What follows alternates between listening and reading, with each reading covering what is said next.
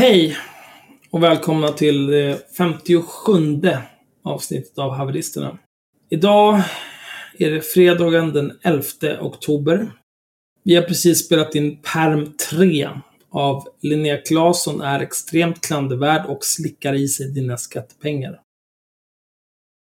Om du inte redan är Patreon så borde du bli det och lyssna på Perm 2 och Perm 3 som du inte har lyssnat på ännu eftersom du är snål och bara lyssnat på 1. Nu kommer Henrik tillbaka. Nu har han säkert varit och kissat igen. Fabulöst. Klockan är för övrigt halv tolv ska vi säga och vi har suttit och spelat in i typ två timmar. Mer än Mm. två timmar. Eller något. Jag vet inte, jag orkar inte räkna. Jag har också druckit öl. Så det blir nog bra det här. Mm. Jag heter i alla fall Axel. Myra heter Myra. Henrik, han heter Henrik. Och jag har druckit två 12 och gin och tonic och minst tre bärs. Nu kör vi!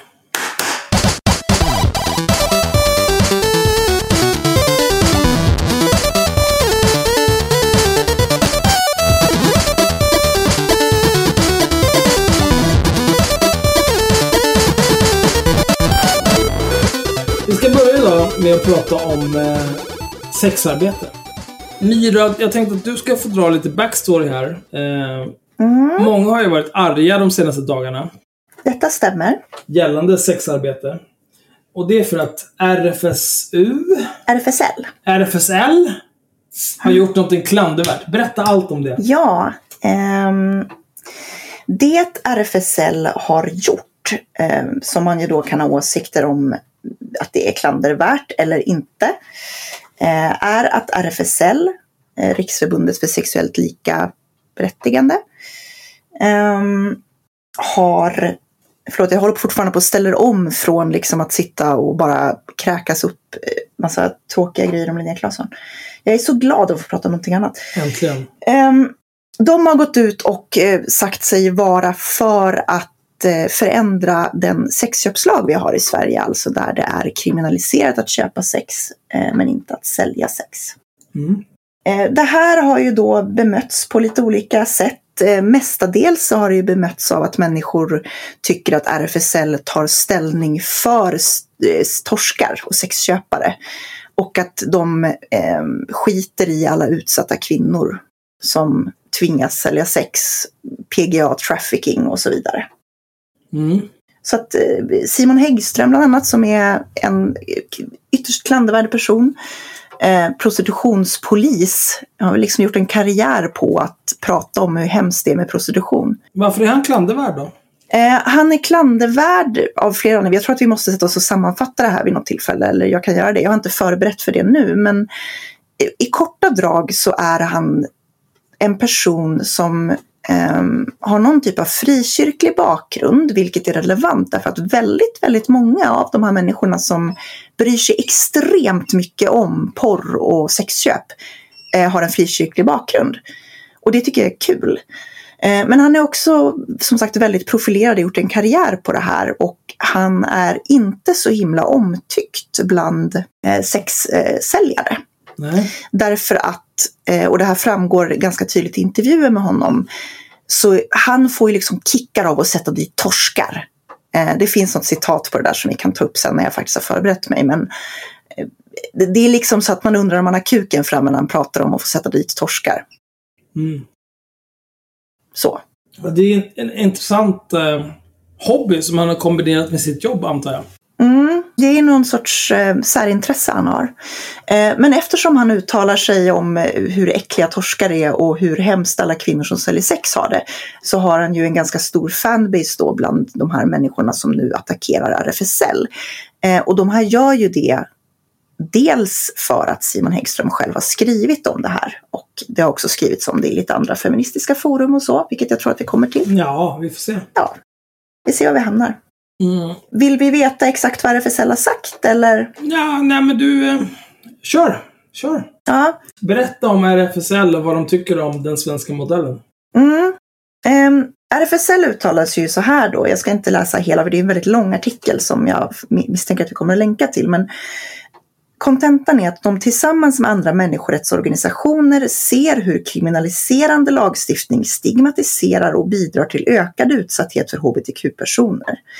När köpare på grund av lagstiftningen prioriterar sin egen säkerhet blir det svårare för den som har sex mot ersättning att prioritera sin. Särskilt om man lever under ekonomisk utsatthet utan andra alternativ. Eh, när den som har sex mot ersättning tvingas till ett högre riskbeteende är det kvinnor, unga, hbtq-personer, migranter, personer som rasifieras och andra grupper som drabbas hårdast och dessutom riskerar att drabbas av hatbrott. RFSL har därför alltid diskuterat sex mot ersättning och problematiserat sexköpslagen. Det här är alltså inget nytt ställningstagande. Eh, RFSL anser att det behövs en feministisk lagstiftning som värnar om personer som har sex mot ersättning och som säkerställer att de som inte vill ha sex mot ersättning har tillgång till andra alternativ. Eh, så kan man väl sammanfatta att deras uttalande, det viktiga i deras uttalande. Men de är för någon typ av avkriminalisering. Stämmer det? Mm, det stämmer. Eh, och det här är ju ganska vanligt att man är för eh, avkriminalisering snarare än en legalisering. Och den där skillnaden är ju inte riktigt uppenbar eh, för alla såklart. För att man tycker ju att det är samma sak. Om någonting är legaliserat så är det avkriminaliserat by default. Eh, och därför kan man också få motargument av typen ja men titta på Tyskland där man har statliga bordeller, där är det ju si och så. Det är inte relevant, eller? Nej, det är inte riktigt relevant. Eh, på sätt och vis så är det ju givetvis så att eh, man kan tänka sig att vissa av effekterna är gemensamma. Eh, men framförallt så finns det en ganska stor skillnad i att legalisera och avkriminalisera um, som blir relevant i sexköpsfrågan, men den är också relevant i frågan om till exempel eh, Mariana. Där brukar han också prata om en avkriminalisering av marijuana eller andra droger snarare än, än, eh, än en legalisering. Och de som förespråkar det gör det av skademinimerande skäl, precis som RFSL säger att de gör, att det handlar om att eh, det, det, leder till en mer otrygg situation för de som säljer när de som köper eh, måste bryta mot lagen. Mm, det verkar extremt rimligt. Mm. Eh, men om man då skulle skilja på det då. Så att i Tyskland då till exempel, eh, eller i, i länder där det är legaliserat, så betyder det att, att det finns en massa byråkratiska regulationer. Alltså du, du har till exempel, Ehm, vi hade egentligen, kan man väl säga, någonting liknande i Sverige ehm, på, alltså under 1900-talet när eh, innan det var liksom förbjudet och då sa man så här att men vi, vi säger att det måste finnas horor därför att det finns en efterfrågan på horor.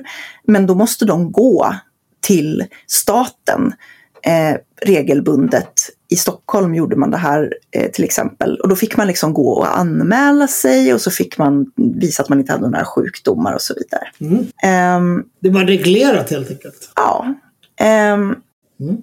Och, och liksom argumentet mot det här då är ju Eh, till och med då från, eller kanske främst från de som förespråkar en avkriminalisering är ju att den här byråkratiska eh, processerna gör att Alltså då blir fokus på det istället, att staten ska ha insyn, staten ska reglera, staten ska ha bordeller och att det inte riktigt har samma effekt. Mm, mm. Um, om, om jag ska ta ett citat som, um, som kanske sammanfattar det så är det så här. Uh, legalization would mean the regulation of prostitution with laws regarding where, when, and how prostitution could take place. Decriminalization eliminates all laws and prohibits the state and law enforcement officials from intervening in any prostitution related activities or transactions unless other laws apply. Uh, så det är ju ganska stor skillnad. Mm. Så att istället för att staten säger du får sälja sex om du gör det eh, en viss tidpunkt eller på en viss plats eller eh, om du är specifikt eh, den här typen av människa så säger staten att eh, om du vill sälja sex till någon så är det inte vår ensak. Ungefär som att staten inte riktigt lägger sig i om du vill sälja din cykel till någon. Eh, så. Mm. Mycket rimligt. Mm. Har du någon åsikt om det här? Jag ska bara, jag ska bara tugga ur här. Jag håller bara och äter otroliga mängder kallskuret. Ah, Okej, förlåt. Mm, mm, mm. Här lever vi i sus och dus. Mm. Bara det bästa i IT-branschen. Ja. Innan jag eh, går in på det som du så vänligt har lett mig in på. Mm. Så kan jag säga att jag har eh, de senaste fyra fem dagarna porrsurfat klockor. Mm. Eh, och jag känner ett extremt behov av att köpa en klocka. Men jag kommer återkomma till det lite senare. För att nu, nu pratar vi om prostitution. Är du inne på att köpa en Rolex nu igen? Alltså, en Rolex Air King med laxrosa urtavla. Hett. Bara 40 000. Ingenting. Vet du hur snygg den är? Det är vidrigaste jag sett alltså. Jag har aldrig förstått varför man vill gå runt med eh, klockor eller smycken som är så jävla dyra. Alltså, jag tappar bort klockor och smycken typ en gång i veckan. Därför har jag bara klockor som kostar under typ 2000 spänn. Ja, du du bara försäkra skiten så är det lugnt. Och jag tappar aldrig något. Jag har inte tappat någonting i mitt liv. Okej. Inte hemnycklar, SL-kort, ingenting. Plånbok, ingenting. Jag har aldrig tappat något. Nej, nej. Det är för att jag är girig och jag håller i allt jag äger. Mm. Jag är ganska slarvig och glömsk. Så att... Mm. Nej, men eh, om ni känner att jag förtjänar en... Eh, ja, alltså så här. Jag har spenderat eh, ganska mycket tid de senaste dagarna med att försöka övertyga mig själv om att... Eh, nej, men det är klart du ska lägga 40 lax på en klocka. Men eftersom jag inte är efterbliven så har jag inte köpt en klocka. Mm.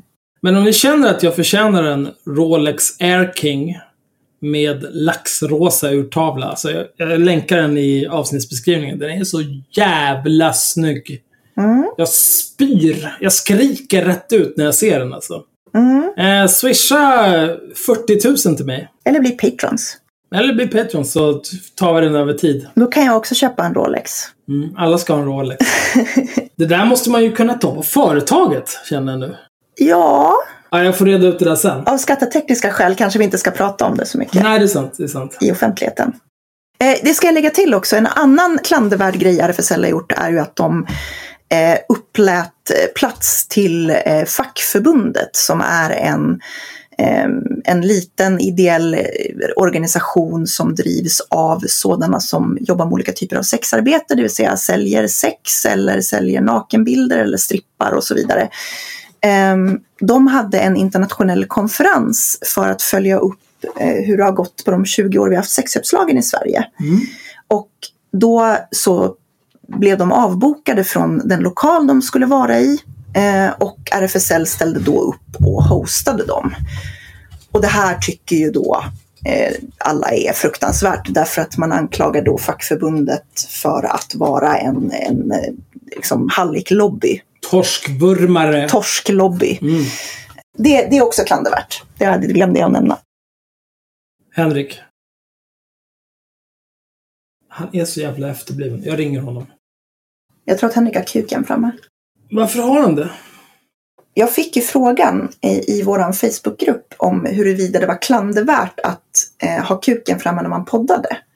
Mm. Vi har ju åtskilliga gånger konstaterat att det är klandervärt beteende att ha kuken framme när man skriver saker.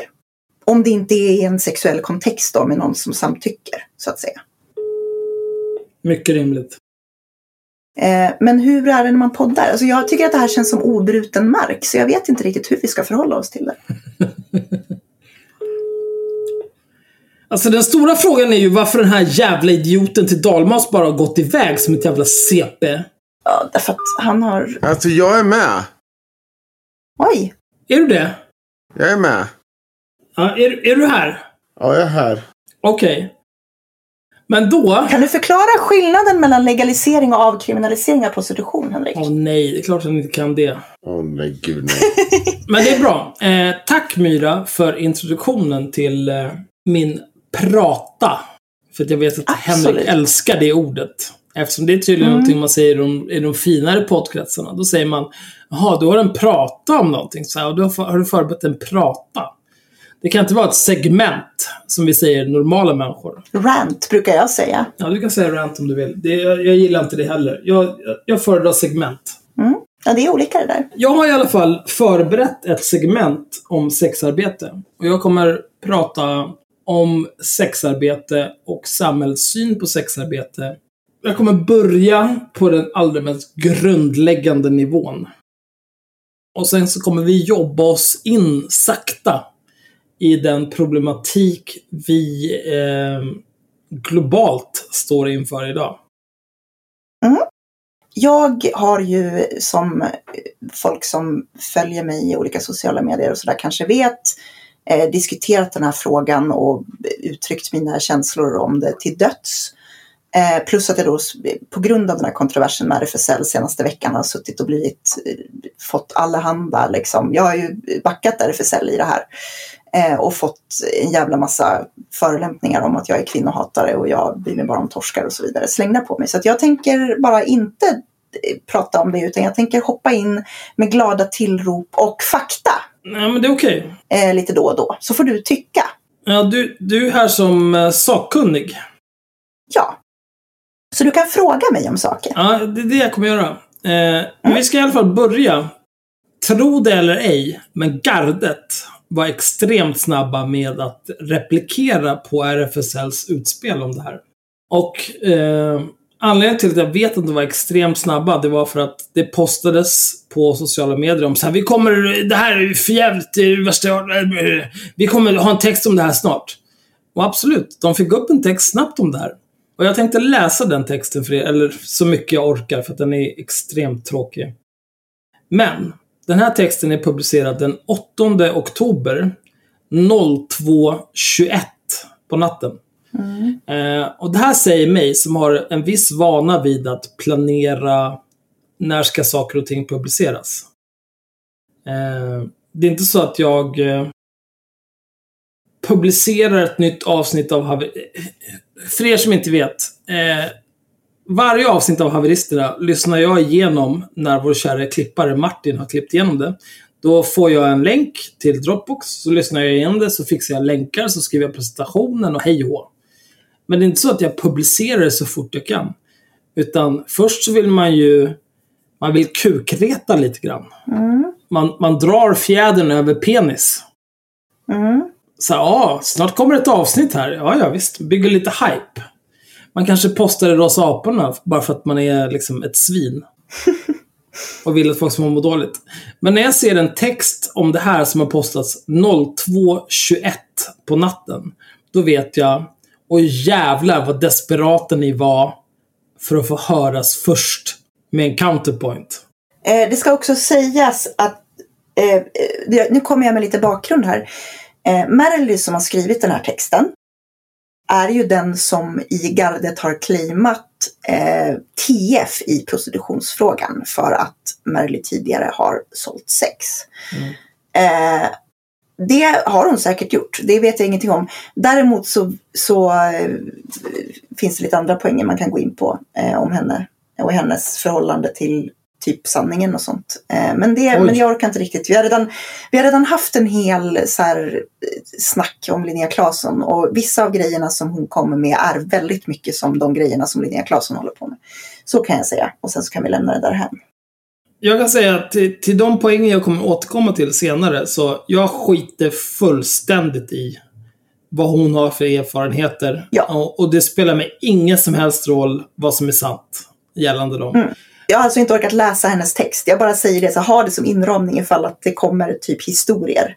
Att det saltas lite. Ja, jag, jag skiter fullständigt i vad, vad som är sant eller inte i hennes text. Och om allt är sant eller inget är sant, Så, så. det, det är säkert fruktansvärt. Det är inte det det handlar om. Mm. Det handlar mest om eh, den, den poäng som gardet framför här i Merrys text. Rubriken är Ryck upp er, RFSL. Ingressen. Vems sida står RFSL egentligen på? Den prostituerades eller torskens?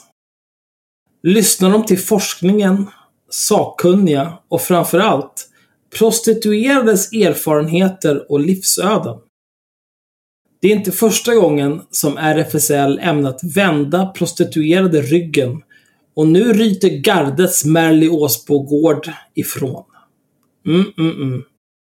Eh, jag, tänk, jag, jag tänker egentligen inte läsa mer. Eh, det här är... Det börjar med en anekdot om, eh, Året var 2005 och Borås RFSL-avdelning tog sikte mot kongressen i Sundsvall på berget. Den 34 kongressen skulle gå av stapeln och en av de särskilt inbjudna talarna var Mona Sahlin. Bla, bla, bla, bla, bla, bla, bla. Och så är det en massa babbel. Och så är det skärmdumpar gjorda med en mobil. Visserligen bra beskurna. Det ger dem. De är bra beskurna. Men det här är fortfarande en text publicerad eh, 20 minuter över två mitt i natten med skärmdumpar gjorda från en mobil. Alltså det är så jävla amatörmässigt. Mm. Och sen fortsätter det med olika anekdoter, hennes personliga erfarenheter och som sagt, jag, jag säger varken bu eller bä om eh, hennes personliga erfarenheter. Men jag kommer återkomma till det. Att personliga erfarenheter är anekdotisk bevisföring. Det som är sant för henne är inte sant för alla. Notera också då att hon säger att man ska titta på forskning, men framför allt den här anekdotiska bevisföringen. Det tycker jag är intressant. Hon inleder alltså med det. Lyssnar de till forskningens sakkunniga och framförallt prostitueras erfarenheter och livsöden? Jag vet inte, jag, nu är ju inte jag prostituerad, så jag vet inte. Men jag gissar att inte alla som någon gång har prostituerat sig delar samma livsöde. Nej. Och jag gissar att deras verklighet och deras sanning inte är densamma. Så att det här är liksom helt värdelös argumentation. Hon använder det här som ett, ett sätt att styrka sin egen historia.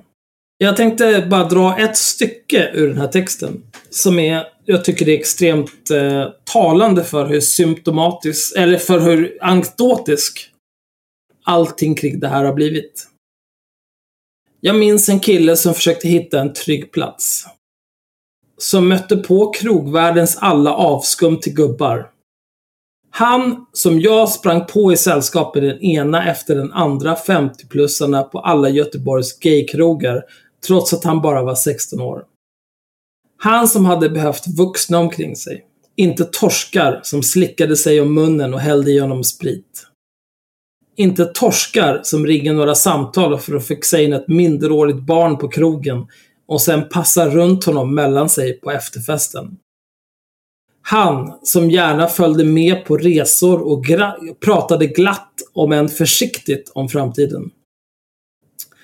Som frågade om jag trodde att han en dag skulle kunna sitta i förbundsstyrelsen för RFSL Ungdom.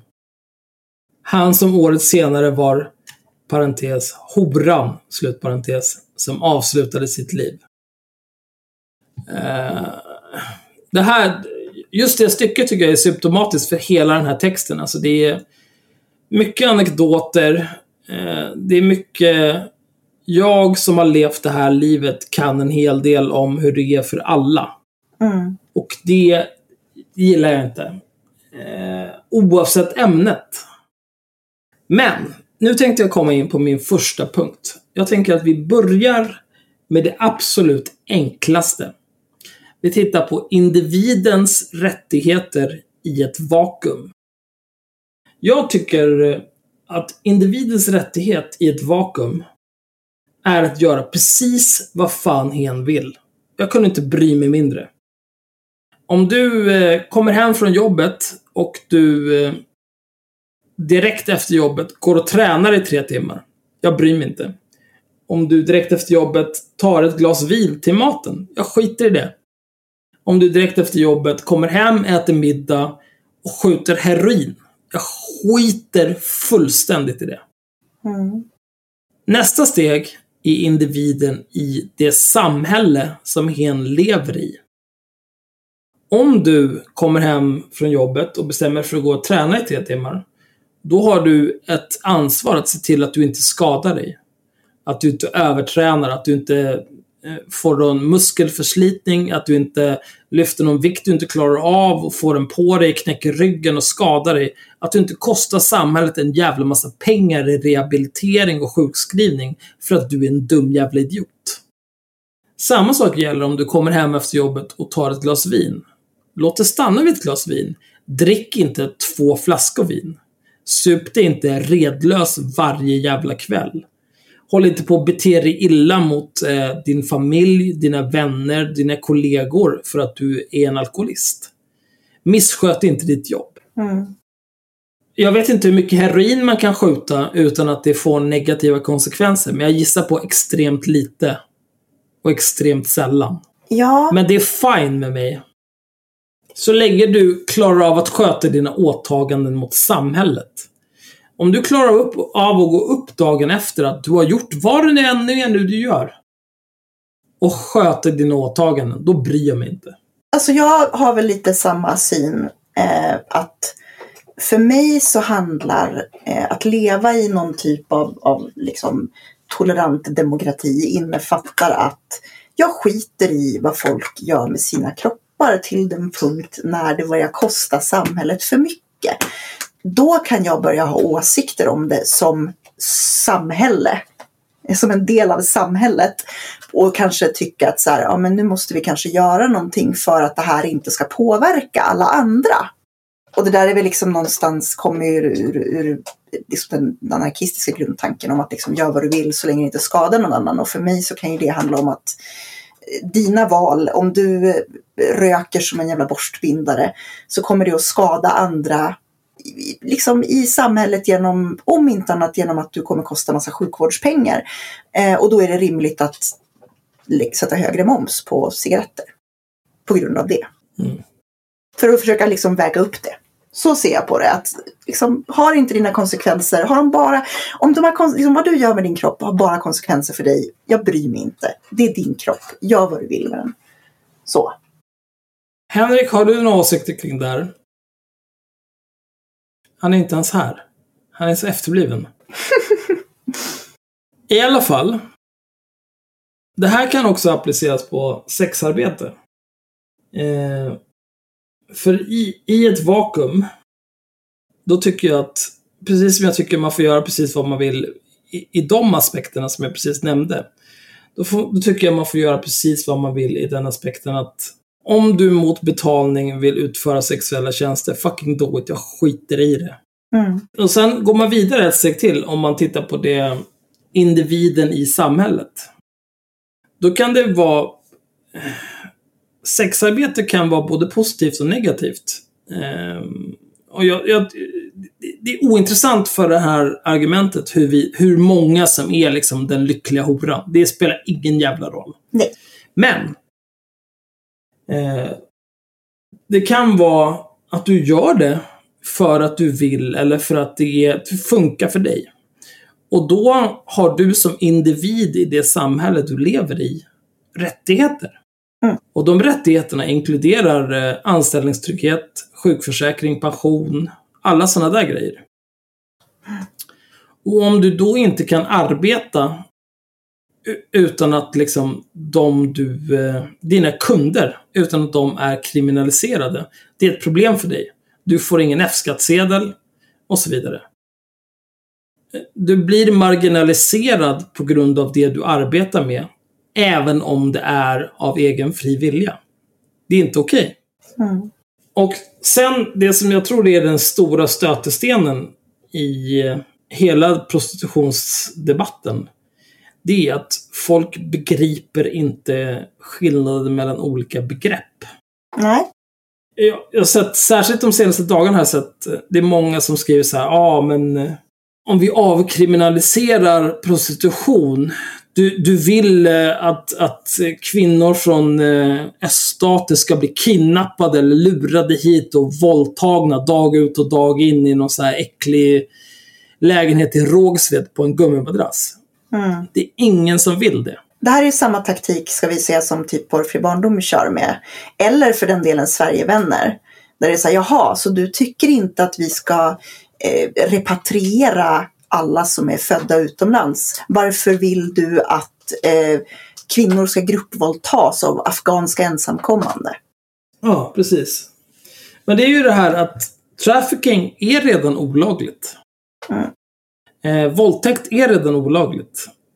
Kidnappning är redan olagligt. Egenmäktigt förfarande. Alltså alla de här brotten som de här människorna som eh, på olika sätt för kvinnor mot deras vilja till Sverige för att prostituera dem allt det där är redan olagligt. Ja, det är slaveri.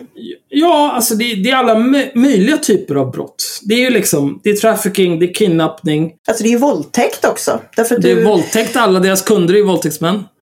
ja, Va- vad heter det när man är hallick? eh, koppleri. Koppleri, så är Allt det här finns redan.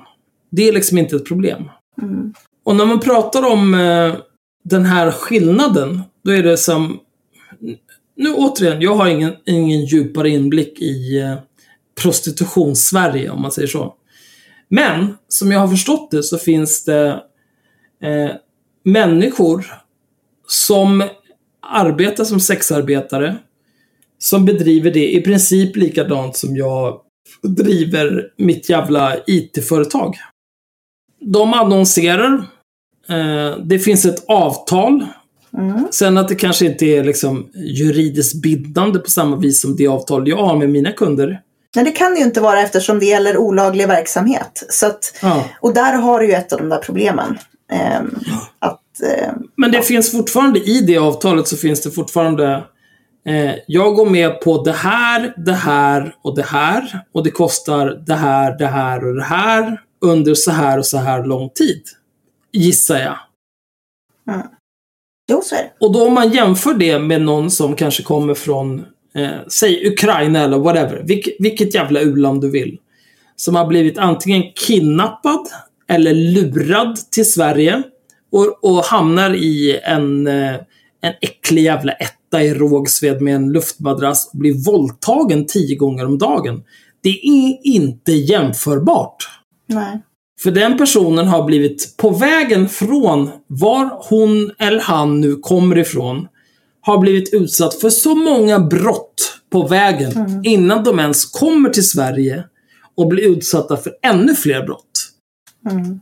Medan den personen som har liksom kanske en hemsida eller lägger upp kontaktannonser på en sajt. Det är inte brott utöver prostitutionslagstiftningen vi har i Sverige. Och, och den, den personen som gör det är, är inte ens den som begår brott. Utan det är kunderna som begår brott. Mm. Men man måste skilja på det här för att det, det är inte samma sak. Och jag tycker att det är, det är ett sånt extremt stort problem att, att likställa de här två sakerna, de här två extremerna mellan, ja, om vi säger den lyckliga horan och någon som blir kidnappad, förd bort från sitt hemland och våldtagen Mm. hundratusen gånger om ni så vill. Det spelar ingen roll. Det är liksom det är direkta motpoler. Mm. För en, en av dem har, har typ ett val. Det, det kommer att återkomma till det senare. Och den andra har inget val överhuvudtaget. Mm.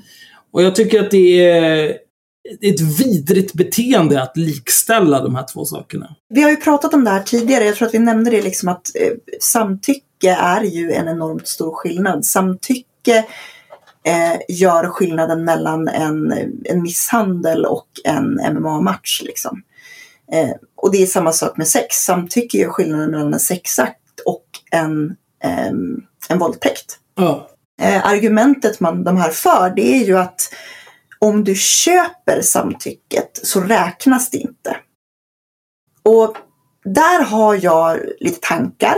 Ehm, och egentligen så skulle man väl, jag ska försöka att inte liksom eh, köra långa segment på det här, men min tanke är så här. Att hela poängen med samtycke för mig är att liksom, det, det finns ingen definition på när du får samtycka och inte, förutom de som redan finns reglerade i lagen så tillvida att så här, men du, är, du, är du ett barn så kan du inte samtycka eh, till exempel. Nej, det är rimligt. Eller någon som är eh, på andra sätt, andra sätt eh, utvecklingsstörd eller, eller jättefull och däckad, liksom, kan inte samtycka. Eh, men det finns ingenstans egentligen som säger att ja men det, vi, liksom, ska, vi ha, ska vi då ha en rättegång om när samtycket är tillräckligt mycket samtycke? Eh, tänk om du säger ja till sex och jag vet att det här är, kommer att ses som jättefånig relativisering och det är inte det jag är ute efter men poängen är att vi har sagt att vuxna människor får samtycka som de vill. Det spelar ingen roll om de samtycker att de ska ha sex fast de är Eh, killar båda två eller för att de är fem personer som samtycker till att ha sex tillsammans. Eller vad det nu kan vara. Utan vi har satt ganska få begränsningar på det där därför att vi har insett att det blir ganska godtyckligt. Eh, vi säger inte till exempel att ja, eh, men du, om, om det är så att du eh, kanske ligger med den här personen för att den vill eh, liksom ge dig ett skivkontrakt, då får du inte samtycka. Nu var det här en våldtäkt fast du inte säger det själv. Mm. Men det är också ett sätt att betala för sex. Eller eh, du kanske ligger med någon som du har dejtat för att du har dåligt samvete. För du tänker så här, ja, men de har ju lagt massa, de förväntar sig säkert att få ligga för att de har betalat middagen. Och så ligger du med dem. Det är också ett sätt att betala för sex. Det är bara det att egentligen så finns det mycket mindre samtycke inblandat för det finns inte ett kontrakt från början som stipulerar att det här förväntar jag mig om jag ger dig det här. Nej. Utan att man liksom ska behålla på och höfta och gissa på vad den andra förväntar sig och vad den andra vill ge. Och det är ju där alla de här jävla övertrampen kommer också. Men här ska du få höra. Jag har nämligen tänkt en hel... Nej, jag har inte tänkt en hel på, det här. Jag har tänkt på det här i två dagar typ. Mm. Men just det här med samtycke. Eh, en vanlig slogan är ju samtycke kan inte köpas. Mm. Eh, och jag tänker eh, vara okaraktäristiskt vänlig. Och istället för att argumentera emot eh, det fullständigt efterblivna i samtycke kan inte köpas, så tänker jag argumentera emot det de faktiskt menar. Det vill säga samtycke vad gäller sexuella handlingar går inte att köpa. Mm. Eh, för att samtycke går att köpa 100%. Min, eh, min kund har köpt mitt samtycke till att jag ska jobba för att jag ska få pengar. Och jag vill ha de där pengarna för att jag ska kunna betala mina räkningar och köpa mat. Eh, Det är liksom, det är så jävla basic så att det är så, det är så otroligt dumt att ens prata om det. Men, jag kan gå med på, okej, samtycke för sexuella handlingar går inte att köpa. Då skulle jag säga så här. Det där är en social konstruktion. För i det samhälle vi lever i, som eh, i mångt och mycket efterliknar alla andra samhällen i världen, på det viset att vårt samhälle som vi lever i idag kommer ur en hederskultur. Vilket jag, jag, nu är jag inte antropolog, men jag gissar att i princip alla samhällen i världen har utvecklats från en hederskultur eller är kvar i en hederskultur. Och där är liksom eh, sexualitet någonting, någonting magiskt. Mm. Framförallt eh, kvinnans sexualitet. Jupp. Eh, och jag, som de av er som hörde Patreon-avsnittet, det senaste, där jag eh, satt och skrek om att jag, jag har förstått det senare, jag har inte lyssnat på det själv, men jag minns att jag var rasande på de abrahamitiska religionerna och organiserade religioner överlag. Jag har förstått att Mm. jag eh, efterlyste en slutgiltig lösning på religiösa människor. Och, jag vet inte. Oj! Jag står för Jag det. avstånd. Jag, nej, men jag står för det än idag. För att liksom, allt... Organiserad religion är det absolut sämsta som har hänt den mänskliga rasen. Mm. Allt dåligt kommer inte därifrån. Men majoriteten skulle jag säga. Prove me wrong. Jag tror att det handlar lite grann om hönan och ägget. Alltså, jag tror att eh, religion, precis som socialism, eh, är ett sätt att, eh, att, att få ett samhälle att agera på ett sätt som gör att det är lättare att leva i ett samhälle. Det har varit det. Um, och, och liksom, så ser jag på religion också. Eller på eh, det är därför jag tycker att alla sådana här jävla eh, libertarianer är dumma i huvudet. Eh, därför att vi vet att människor, liksom människor, vi har så här vuxit fram, våra samhällen, att vi inte har bombat varandra ute i orbit är för att vi har haft olika typer av god, mer eller mindre godtyckliga normer och eh, liksom moral och så för, förhålla oss till.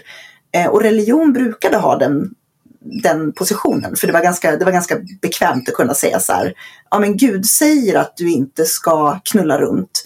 Och så vet man att ja, men om, om, om folk inte knullar runt då kommer de ha mer tid för att jobba och vara produktiva. Eller vi kommer inte att få massa jävla slagsmål. Eller vi kommer inte att sprida massa sjukdomar. Så ser jag på religion. Eh, och jag, därför så kan jag tycka att religion har fyllt en, en funktion. Problemet är att man liksom flera tusen år senare försöker, försöker få folk att inrätta sig efter ett samhällsbygge som är föråldrat. Jag, jag kan absolut gå med på att religion har, har fyllt en funktion. Men, men frågan är om religionens inverkan på världen har varit en nettovinst eller en nettoförlust. Mm. Jag skulle säga att det har varit en nettoförlust. För att fy fan vilken jävla skit. Mm. Men om man pratar om eh, eh, sexualitet och framförallt kvinnors sexualitet.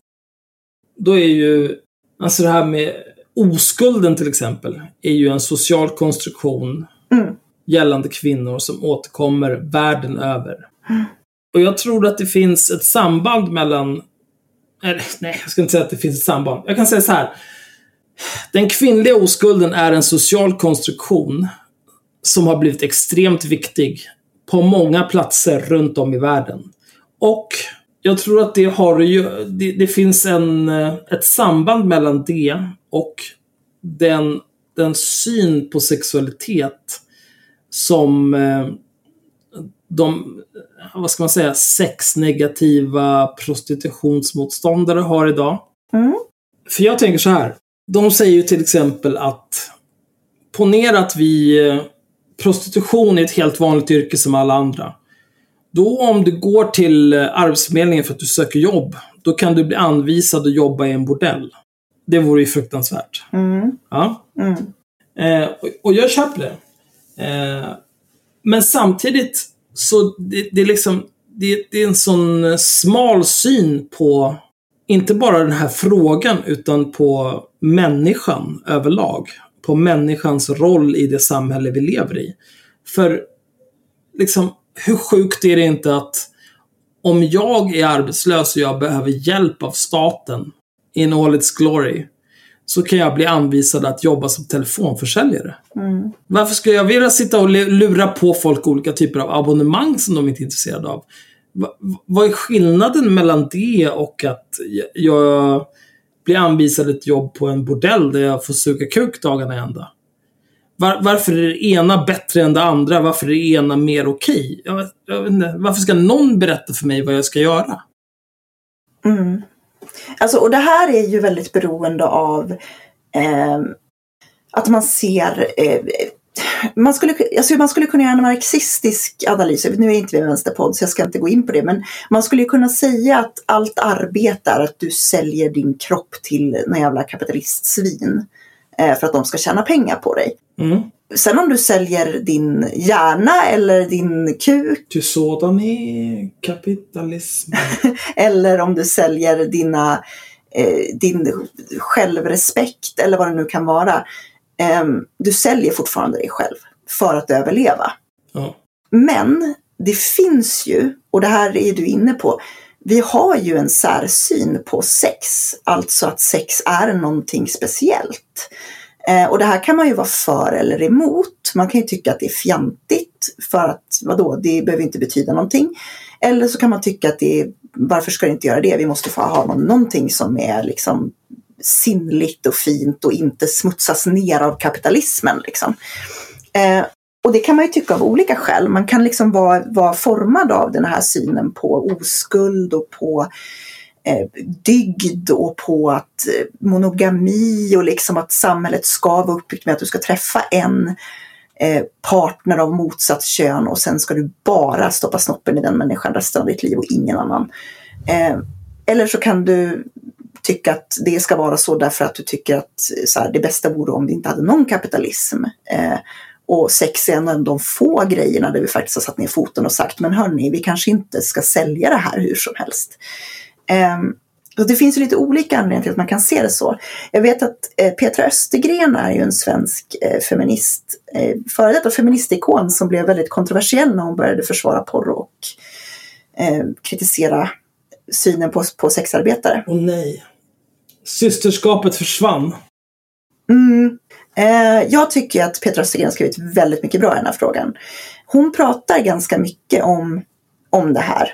Eh, och jag har också skrivit på samma tema om det. Att mycket av, av den här liksom särställningen vi ger sex, eh, som du säger, lever kvar från någon sorts förlegad hederskultur. Eh, Peter Östergren har gjort en, en, rapport som heter, jag tror att den heter typ Synden ideologiserad eller något sånt där. Modern, modern svensk prostitutionspolicy, prostitutionspolicy som identitets och trygghetsskapare. Eh, där hon drar paralleller eh, mellan synen på sexarbete och den folkhemska idétraditionen och, och, så vidare. Så den kan man läsa om man är intresserad av att liksom... Oj, ja. Du får lägga till en länk till det i dokumentet. Mm. Jag ska ge dig en länk i dokumentet på en gång. Eh, men ja, Peter Östergren har ju skrivit mycket om precis det där att eh, liksom hur det är kopplat till vår historiska syn på sexualitet och på tvåsamhet och på eh, liksom kvinnorollen. Men håller hon med mig? Jag skulle säga att hon håller med dig i, i stort, ja. Yes! Yes! Eh, jag tycker att det är väldigt intressant. Men jag ska inte, ja, som sagt, jag tänker inte gå in så mycket på det. Men jag, jag, tycker att du har en poäng. Men jag tycker också att man måste också kunna förstå att det är väldigt lätt att säga att vad fånigt det är att vi inte tycker att sex är att jämställa med att jobba på ett callcenter. Ehm, jag skulle hellre sälja sex personligen än att eh, jobba som alltså, jobba i vissa andra branscher som jag skulle uppleva som mycket mer integritetskränkande. Men när du säger sälja sex, vad menar du då? Vad menar du med att sälja sex? Alltså sälja fysiskt sälja sex. Att ligga med... Alltså ligga med folk för pengar. Inte telefonsex eller typ så här eh, no, ha en Twitch-grill. Nej. Nej. Nej, alltså det, det skulle jag göra med lätthet. Ligga, ligga med främlingar mot pengar. Ja, alltså så här, jag, jag, jag är inte särskilt sugen på att göra det. Men jag kan tänka mig ganska många yrken som skulle vara sämre alternativ i mitt huvud. Och det jag har förstått och insett är ju att alla ser det inte så, utan för många så är det verkligen det värsta de kan tänka sig. Och då är det klart att om man ser hela världen utifrån det, att eftersom det här är skitjobbigt för mig att tänka att jag skulle ligga med någon för pengar, och då applicerar man den synen på alla och det är ju inte så.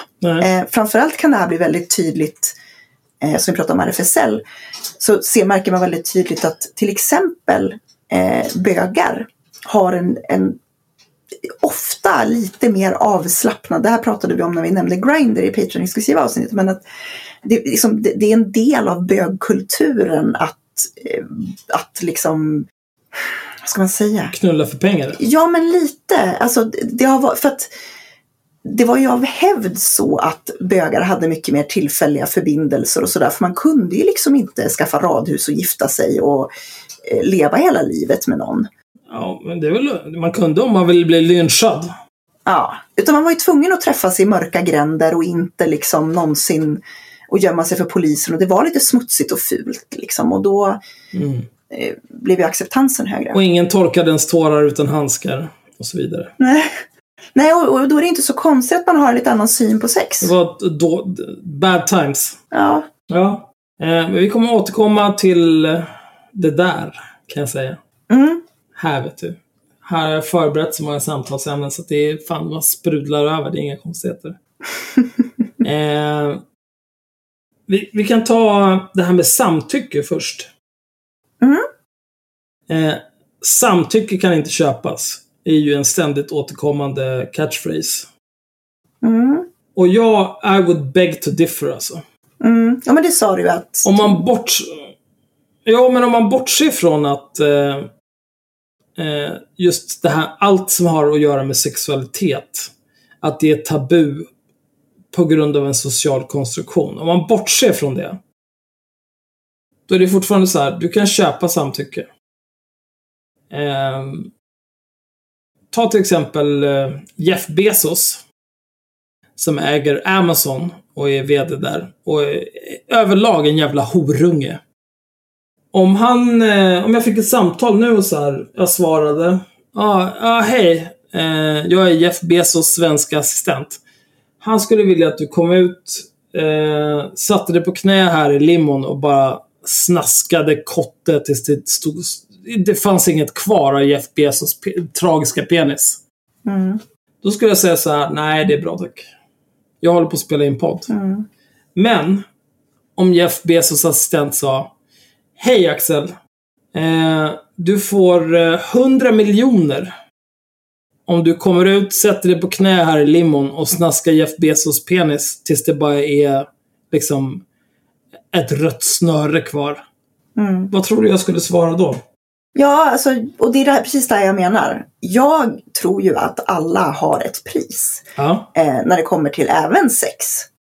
Därför att det vore fånigt att påstå någonting annat. Eller så här, ja, okej, det finns personer som eh, i alla fall påstår sig eh, så här, jag skulle aldrig under några omständigheter döda en kattunge eller eh, ha sex för pengar eller eh, överge mina barn eller ja.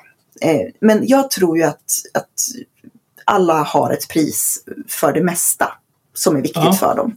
Det handlar Men, bara om Myra? hur desperat du är och hur högt priset är. men Myra. Mm. Om Jeff Bezos assistent ringer Mm. 100 miljoner, vad tror du att jag skulle svara? Du skulle säga att eh, Rätt svar här nu är, jag vet inte. eh, alltså, fast jag känner ju dig. Men om, Nej om men säg bara, någon- jag vet inte. Herregud. Jag vet inte. Vad skulle du säga Axel? Shit, Negro. That's all you had to say. Herregud vad jag har preppat för det här hela dagen. Ja, förlåt. Och så bara var jag en, en wet blanket. Det är klart att jag skulle gå ut och suga kuk för 100 miljoner. Mm. Alla som inte skulle göra det är ju efterblivna. Mm. För att det handlar om, alltså så här, visst, du, du, ja, du kan inte köpa samtycke. Nej, men vad är det för, vad är det för infantil jävla syn på världen? Om, Man måste ju alltid dra det till extremen när man pratar om sådana här saker. Så här. Det är klart att jag inte skulle gå ut, ner på byn och så här, suga kuk för 3000 spänn. För att 3000 spänn är ingenting för mig. Men det finns människor som det är så här, 3000 spänn, det är mycket pengar. Mm. Det är vad de behöver här och nu. Då kanske man går ner på byn och suger kuk. Men om någon skulle säga så här, men Axel, eh, eh, vi behöver inte ens ta 100 miljoner, vi kan säga, vi kan säga 100 000. Jag skulle gå ner på byn och suga kuk för 100 000 också. Mm. 100 000, det är skitmycket pengar. Ja, gud ja. Det är så här, visst, jag eh, snaskar kotte 10 minuter kanske på sin höjd. Mm. Och sen så, puh, jag spottar, jag går och köper lite tuggummi på 7-Eleven, köper en kebabrulle. Det är lugnt. Men sen har jag 100 lax. Som jag kan göra vad fan jag vill med. Och pratar vi i mitt första exempel, 100 miljoner. Mm. Alltså den typen av ekonomisk säkerhet och ekonomisk frihet. Det innebär inte bara för mig, utan för mina närmaste. I generationer framåt. Och jag ska inte gå ner på byn och suga lite kuk för det. Snälla. Ja, och det här är ju ganska uppenbart. För det är ju faktiskt, nu snackar vi inte 100 miljoner, men det finns ju faktiskt gott om människor som säljer sex som är precis i den positionen. Där att de säljer sex säkrar en framtid för deras familj. Jag har jävligt svårt att tänka mig säga. Jag, jag kan säga mycket, mycket, liksom driva mycket med föräldrar. Men jag kan säga att de flesta föräldrar jag känner skulle göra nästan vad som helst för att ta hand om sina barn. Ja, det är klart. Om valet står mellan att dina barn inte ska få gå i skolan eller att du liksom, liksom eh, suger lite kuk så tror jag att det valet är ganska lätt för många, väldigt många. Det är nog extremt lätt. Mm. Vilket för oss till nästa punkt. Ja. Varför prostituerar man sig? Mm. Eh, jag skulle inte göra det av eh, ekonomiska skäl. För att jag behöver inte den typen av pengar. Eller ja, om det är Jeff Bezos 100 miljoner, absolut. Men liksom, jag, har, jag har råd att betala mina räkningar, det är inga problem. Eh, det är lugnt. Jag skulle inte göra det på grund av psykisk ohälsa för att jag är än så länge odiagnostiserad. Mm. Eh, och än så länge har jag också undsluppit eh, olika typer av eh, maffiapåtryckningar som eh, genom eh, jag inte, tvång eller lurendrejeri, kidnappning, egenmäktigt förfarande tvingar mig att göra någonting. Mm. Och då måste man ju skilja liksom på om man prostituerar sig för att man vill. Du har liksom ingen eh, du har ingen typ av självskadebeteende som gör att du använder sex för att domna av smärtan på andra vis. Det är inga typer av ekonomiska skäl. Eller socioekonomiska skäl ska man väl säga. Mm. Så här, du, du måste liksom inte ner på byn och suga kuk för att betala hyran eller för att se till att dina barn har mat eller nå- någonting sånt. Eh, och du är inte tvingad till att göra det av eh, grovt kriminella människor som utsätter dig för grova brott. Mm. Genom att eh, tvinga dig till att göra saker, kidnappa dig. Och, eh, det, det är inte våldtäkt genom att någon tvingar dig att ligga med eh, tio främmande män på en luftmadrass i Rågsved. Mm. Utan du gör det här för att du vill. Och- det är också den här skillnaden som jag tycker saknas från motståndarna i den här debatten. Att liksom allt är samma sak. Allting är liksom, alla som eh, sexarbetar är traffickingoffer. Eller ska framställas som traffickingoffer. Eller man ska prata om alla sexarbetare som om de vore traffickingoffer. Mm. Så är inte verkligheten. Nej. Jag har ingen aning om hur stor andel som, som gör det här frivilligt för att de 100% för att de vill. De har ingen typ av självskadebeteende som är väldigt vanligt när man tittar i debatten. Eh, till exempel, vad heter hon? Gabriella Kärnekull Wolf Mm. har ju eh, del, eh, skrivit egna texter, blivit intervjuad hundra miljoner gånger om att det handlar, det, det, som jag förstod det i alla fall när jag har läst alla de här texterna, ett självskadebeteende. Ja. Det här gäller även Merly, Merly som från gardet eh, som har berättat att eh, hon tvingades sälja sex som 14-åring. Det vill säga inte ens i ett Sverige där sexköp var lagligt skulle hon ha fått, var det hon gjorde okej. Nej, nej. Hon kunde inte samtycka till sex ens.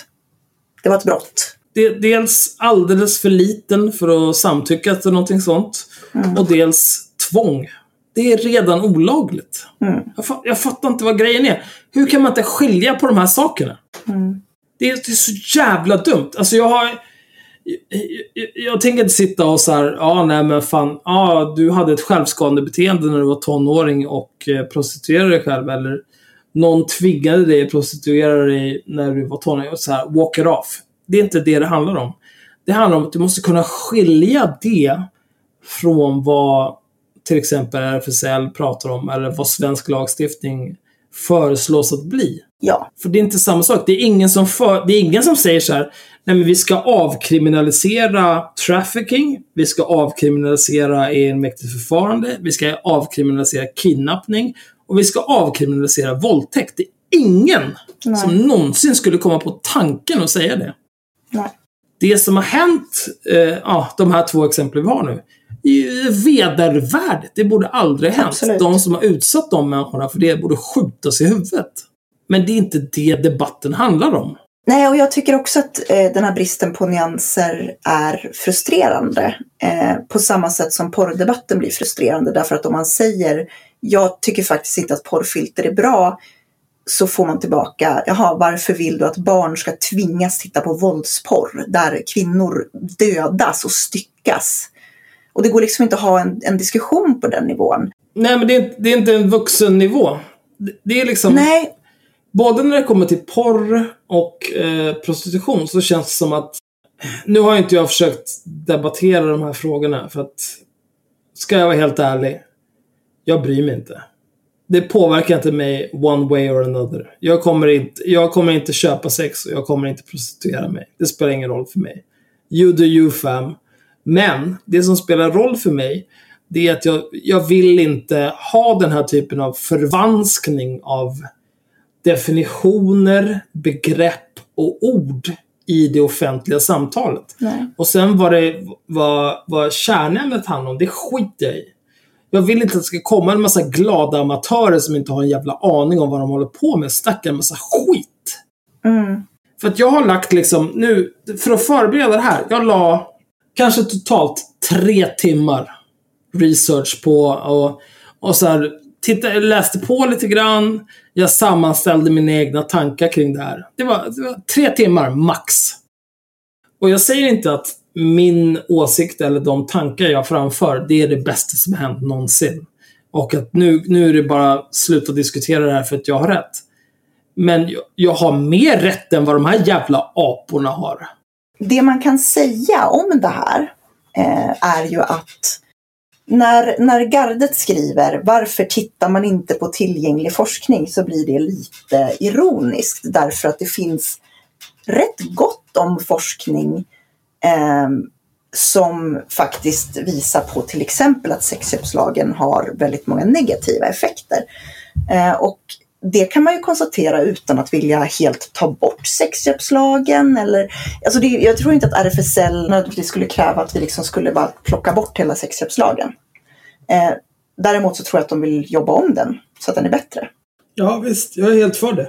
Eh, och, eh, och, och, liksom, och, och där, där finns det en helt annan flexibilitet hos sidan som kritiserar sexköpslagen därför att man säger faktiskt att så här, ja, men det kanske väldigt ofta säger man att det kanske inte finns någon perfekt lösning för att problemet är inte bara lagstiftning utan problemet är stigma, problemet är attityder eh, liksom, om sexualitet och så vidare. Eh, men att det här eh, gör mindre skada och är mer konsekvent. Ja, men som vi pratade om tidigare, alltså liksom psykisk ohälsa, eh, socioekonomiska faktorer och grov kriminalitet. Det var det jag identifierade som yttre faktorer när jag satt och funderade på det här. Mm. Eh, och det är ju liksom, vad, vad kan vi göra med unga, för det är framförallt unga människor som jag har förstått det som far illa inom prostitution. Vad kan vi göra för att unga människor som har eh, till exempel någon typ av självskadebeteende som gör att de prostituerar sig. Vad kan vi göra för att hjälpa dem? Det är ju det som är intressant. Precis. Vad kan vi göra för eh, människor som eh, av socioekonomiska skäl inte ser någon annan utväg än att prostituera sig? För whatever reasons. De har räkningar att betala. Exakt. Hur kan vi lösa det? Mm. Och hur kan vi, vad kan vi göra för att se till att eh, Sverige och i förlängningen Europa, som vi genom EU har ett, ett visst inflytande genom, Mm. inte, inte accepterar trafficking. Att vi skjuter av folk som håller på med trafficking. Hur kan vi lösa de här grundproblemen? Ja, Jag skiter fullständigt i prostitution alltså. För det är så här, de som vill prostituera sig, fucking do it. Jag skiter i. Mm. Men om du gör det på grund av att du inte har pengar nog att betala hyran, eller om du gör det för att du mår skitdåligt, och liksom, du, du vill bara... Jag, jag, jag kan inte ens sätta mig in i situationen att du har den typen av självskadebeteende, att du gör sånt. Men, vi måste ju kunna hjälpa de här människorna på något vis. Det är ju det som är det viktiga. ja, Vad än problemet är, vi måste kunna hjälpa de här människorna. Inte sitta och tjafsa om samtycke kan inte köpas. Vem fan bryr sig? Mm. Lös grundproblemet. Det, är- det är det som är intressant. Jag brukar säga så här angående det. Att, för att det är väldigt ofta som människor som är kritiska mot eh, alltså, vad, ska man, vad man nu vill kalla oss, sexköpsliberaler eller prostitutionsliberaler och sånt där brukar jag kalla. Så det är jag verkligen inte. Jag, generellt så tycker jag så här, jag har väldigt svårt att förstå varför folk skulle köpa sex utom i typ extremfall där det är så här, säg att det är någon som är handikappad och kanske inte liksom kan få närhet. På det. Så jag vet inte, det finns säkert fall där jag skulle kunna förstå det. Men det finns betydligt fler fall där jag skulle känna så här, liksom Jo. jo, det här är lite konstigt gjort. Och jag vet inte hur mycket av det som har att göra med min egen syn på sex och att sex ska vara kravlöst och fint och kan man inte få det så är man konstig och avvikande. Alltså jag menar, det finns ju jättemånga nivåer i det där. Men det jag brukar säga ändå om det är så här att vi vet ju så här, jag pratar inte liksom om lyckliga horor. Väldigt få människor som förespråkar avkriminalisering eh, säger så här, ja men vi måste avkriminalisera för tänk på alla de här lyckliga hororna som springer runt och bara vill sälja sex och mår så bra. Det är liksom, det, det är inte ett argument för de allra flesta. Jag har typ aldrig stött på det från avkriminaliseringssidan. Men däremot har jag stött på det jättemånga gånger från människor som ska bemöta avkriminaliseringssidan och säga ja, ni tror ju att det bara är massa lyckliga horor som springer runt och älskar att ha sex med massa äckliga gubbar. Nej, det gör vi verkligen inte. Däremot, som jag ser på det, så är det så här att så länge inte det finns ett inblandat ett tvång, alltså att någon har haft en pistol mot huvudet på dig eller någon säger gör inte du det här så kommer jag att vräka dig eller vad det nu kan vara. Ehm, Alltså inte ens det, utan bara att man, man känner det internt så att jag har ingen deg, jag behöver deg. Det enda jag kan göra är att suga kuk. ja, Det, det ska inte behöva ske i ett så rikt land som Sverige. Eller, nej, eh, det, det, det, är ofattbart för mig. Dels hur det här kan hända. Att, eh, att folk mår så dåligt så att de vänder sig till, till liksom den här typen av självskadebeteende. Men också att, att man inte kan få ekonomisk hjälp av... Eh, fan, vi, jag betalar ju sjuka mängder skatt. Det här ska vara löst bara. Ja, alltså jag skulle ju kunna dra det till att säga så här att, att eh, liksom i Sverige Eh, så bör det finnas en högre grad av frivillighet förutsatt då att det inte handlar om självskadebeteenden eller att man tvingas in av en abusive pojkvän eller vad det nu kan vara. Eh, vilket är några av de här skräckhistorierna som faktiskt finns. Men i och med att det finns ett socialt skyddsnät som inte finns i andra länder och därför så säger jag att, eh, att det blir värre när man inför vår sexköpslag i andra länder, för det finns färre alternativ. Eh, mitt argument i det här, det som jag tycker är viktigt, det är att om man inte har tvingats med pistol mot huvudet att sälja sex, utan man har gjort ett val någonstans, och då pratar inte jag om att du väljer det för att det är det bästa som finns och du tycker att det är så jävla nice. Utan jag pratar bara om att man har valt det på samma sätt som människor kanske väljer att jobba eh, på ett callcenter fast de hatar det. Därför att man bara, okej, det här är mitt bästa alternativ just nu. Bevisligen finns det människor som ser sexsäljande som sitt bästa alternativ. Annars skulle de ju inte välja det. Nej, nej. Det betyder inte att det är ett bra alternativ. Det betyder bara att det är det minst dåliga alternativet. Ehm, det kanske är det jobb som är eh, liksom högst ersättning för kortast tid. Eh, det kanske är ett jobb där du eh, inte, känner att du inte kommer att liksom bedömas för olika saker. Det är ganska vanligt och det här kanske vi kommer Alltså, att... det, det kan ju vara så enkelt som att eh, det, det krävs eh, väldigt få skills för att suga kuk. Alltså jag kan gå ner på byn och göra det nu. Jag har aldrig sugit en kuk i mitt liv, men jag tror att jag skulle klara av det. Ja, men det, det här är ju skillnaden mellan... Man kan tro att ett sånt här är lätt. Jag vet inte om det är så jävla lätt. Jag har inte fått... Nej, alltså jag tänker det, den mekaniska delen. Sen, sen att man kanske mår fysiskt och psykiskt dåligt av det. Det är ju en annan Ja, ja, jo, men jag, jag tänker mer att det finns gradskillnader i teknik och så vidare. Men det är ju en annan fråga. Ja, Ja, ja, absolut. Men, men det handlar ju mer om hur mycket man kan ta betalt i så fall. precis. Men poängen jag vill göra är väl mer så här. En människa som har valt det här och det spelar egentligen ingen roll om den personen är vit, normfungerande medelklasskvinna från Sverige som väljer att eh, sälja sex för att hon har någon typ av eh, psykisk ohälsa som gör att hon har svårt att ha ett vanligt jobb. Eh, eller om det är en rumänsk kvinna med 13 barn eh, vars man har övergett henne som väljer att åka till Sverige för att sälja sex eller tigga på gatan för att det är bättre pengar än hon kan tjäna i Rumänien. I båda fallen så har de här personerna valt det. Den ena människan har ju kanske färre vettiga alternativ än den andra. Så man kan ju tänka sig att den ena är lite mindre frivillig. Om du förstår vad jag är ute efter. Absolut. Eh, Men i båda fallen så har de här personerna gjort ett val och de har valt det här för att det, förmodligen för att det är deras minst dåliga alternativ. För att folk brukar inte, om de har valmöjligheter, välja det sämsta alternativet. De brukar välja det som är minst sämst. Mm.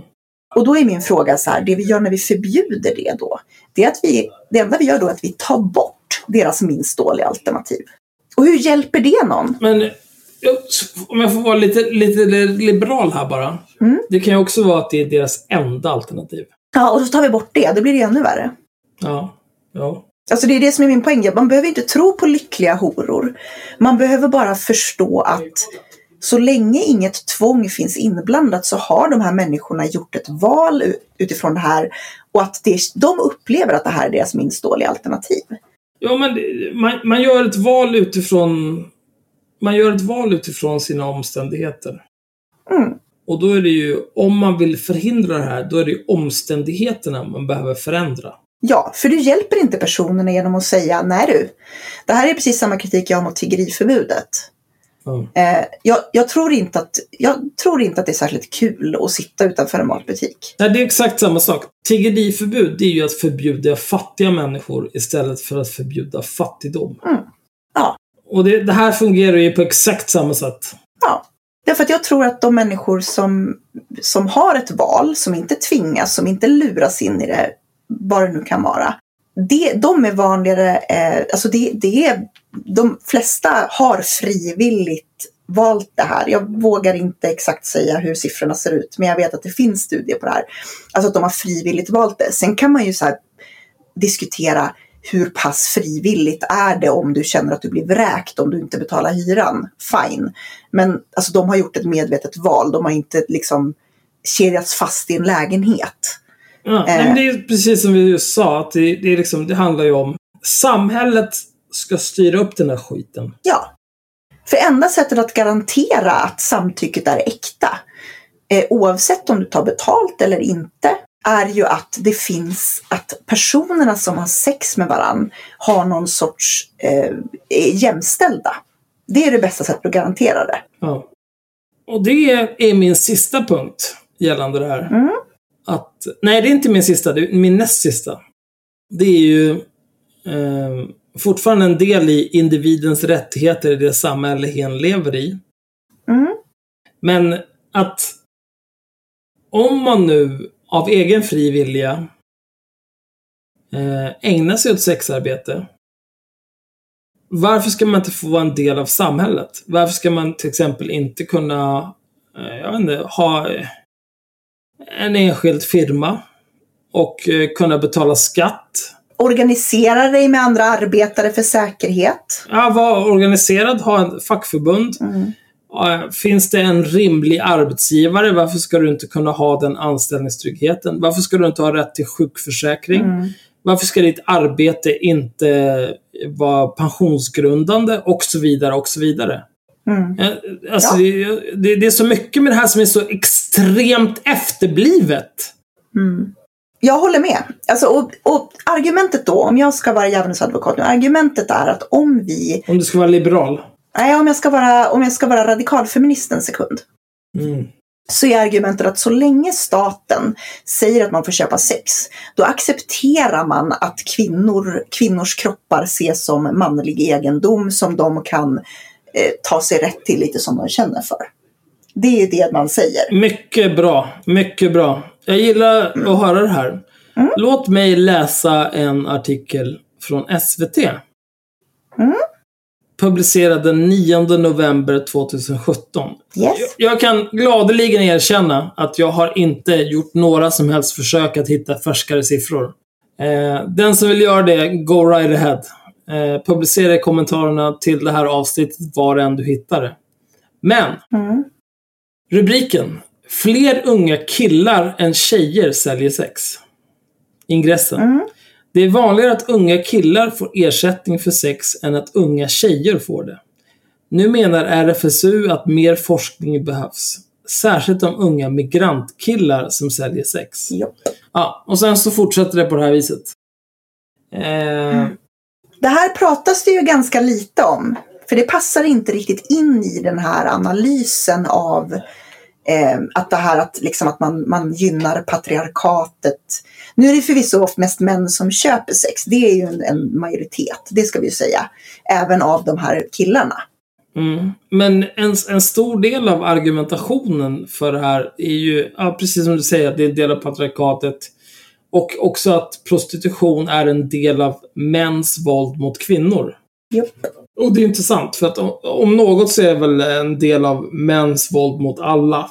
Mm. Precis som allt annat våld. Precis som allt annat våld egentligen. Mm. Men against humanity. Ja, vi kommer vinna. Det är inga problem. Mm. Men eh, det är ju ett problem liksom för att det här återkommer ju. Att man håller på och tjatar om mäns våld fram och tillbaka. Och sen så visar det sig att det är inte enbart riktat mot kvinnor. Utan i vissa fall som till exempel med misshandel på stan. Då är det vad är det, 90 procent av eh, offren är män. Mm. så här, man måste klara av. Så här, jag, jag, jag köper hela det här. eh, Män beter sig som apjävlar mot kvinnor. Patriarkatet. Ja, absolut. Allt det där, jag köper det. Men Mm. man måste också klara av att acceptera verkligheten. Acceptera den Ja. så som den är. Det här är, prostitution är inte bara en fråga om så här, mäns våld mot kvinnor. Utan det handlar om mäns våld mot alla. Som vi precis sa. Ja, alltså och inte nödvändigtvis våld heller. Jag tror inte att sexköp alltid är ett uttryck för att man vill begå våld på någon. Jag tror att sexköp ganska ofta... Ja, men det blir lite li- Jonas Hållén, vilket våld. Alltså, inte våld som så, men jag vet inte. Jag, ponera att jag skulle vara intresserad av att köpa sex. Mäns överordning över kvinnor kan vi väl säga då, om vi säger så. Ja, jag vet inte. Jag tror att det är värre än så. Om jag säger så här. Om jag skulle vara intresserad av att köpa sex av en kvinna. Mm. Eh, det är i och för sig baserat på vad jag vet om eh, sexarbete i Sverige. Mm. Och nu har jag ju inga som helst siffror. Men jag skulle känna... Jag vet inte. Om vi säger så här. Om jag skulle vara intresserad av att köpa sex, då tror jag att jag skulle ha svårt att göra det. För att jag skulle känna så här. Ja, men... Eh, vad är det som gör att du känner dig tvungen att göra det här? Ja. Jo, men det beror, men det beror väl på. Och, Alltså, får jag så- bara säga en sak fort? Här. Det, här, det var absolut inte som att det här skulle låta som att det är synd om mig när jag letar horor. Och det är jobbigt för mig att veta vilka horor som mår bra. Det var inte det jag menade. Jag menar bara att... Alltså Men som... Du menar eh, att du har empati och du har dessutom uppfattningen att du skulle indirekt skada någon med ditt agerande och då vill du inte göra det. Ja, alltså grundpremissen är ju att jag skulle vara intresserad av att köpa sex. Det är jag ju inte. Nej. Eftersom, dels eftersom jag är våldsel och dels också för att senast jag försökte ligga så gick det ganska bra. Det kan ha varit förra årtusendet, men det gick bra. Jag lever på det Mm. än idag. Ja, men det är, man kan leva på gamla meriter, det är helt okej. Ja, sån är jag. Men, men det är också så här, och, eh, jag tror inte att alla män i Sverige är nog inte... Nu, jag säger inte att jag är superinsatt, men jag har ändå spenderat tre timmar research på det här. Och det tror jag är mer än vad de flesta har gjort, faktiskt. Ja, det är förmodligen tyvärr. Det är väldigt mycket känslor, Det är mycket känslor. vilket det alltid blir när man pratar sex, eh, på gott och ont. Jag har ju märkt samma grej i porrfrågan. För att sexualitet är en social konstruktion. Eh, det finns något citat om det där, man säger att allt i samhället handlar om sex, utom just sex, för det handlar om makt. Mm. Jag känner till detta. Ja. Eh, Men jag skulle vilja också, apropå det här att eh, det inte bara är kvinnor som säljer sex. Det finns ju faktiskt en Folkhälsoinstitutet gjorde en undersökning. Eh, Folkhälsomyndigheten gjorde en undersökning 2017. Eh, Den här som du nämner att det är fler unga killar än tjejer. Där tror jag man specifikt pratar med unga människor. Ehm, Det, ja, Och ehm, där det är en viss målgrupp man pratar med. det de, det de skriver här, det är, det är vanligare att unga killar... Det är någonstans mellan 17 och 23 eller någonting. Ja, men de skriver det är vanligare att unga killar får ersättning för sex än att unga tjejer får det. Så det är unga Ja. människor överlag. Men jag har lite siffror här på eh, som Folkhälsomyndigheten tog fram 2017 på hela befolkningen. Mhm. Folkhälsomyndigheten känns ju som en legit källa. Jag accepterar den. Det slängs runt en hel del suspekta källor i den här debatten, ska man ju säga. Bland annat utvärderingen av sexköpslagen. Det kanske vi kan ta en liten snabbis om. Det känns som att det här, det här kommer bli ett helt avsnitt, bara sexköpslagsavsnittet. Men ehm, det slängs runt en del konstigt. Bland annat så eh, utvärderingen av sexköpslagen finns det lite anledningar att ifrågasätta, men jag tänkte komma till det. Eh, framförallt så skulle jag vilja ta upp det här med hur många män och kvinnor som säljer sex. För att Folkhälsomyndigheten gjorde 2017 en undersökning där man frågade hur många som hade tagit emot ersättning för sex i hela befolkningen. Eh, 1,5 procent av samtliga kvinnor uppgav att de någon gång hade tagit emot ersättning för sex. Och bland samtliga män var andelen 1 procent. Så det är ändå ganska jämnt, även om kvinnor är lite överrepresenterade här då. Eh, Men nästa intressanta grej då är att det var vanligare bland HBQ-personer. Jag vet inte varför de inte har HBTQ. Men de har räknat eh, homo, bi, queer personer. Mhm.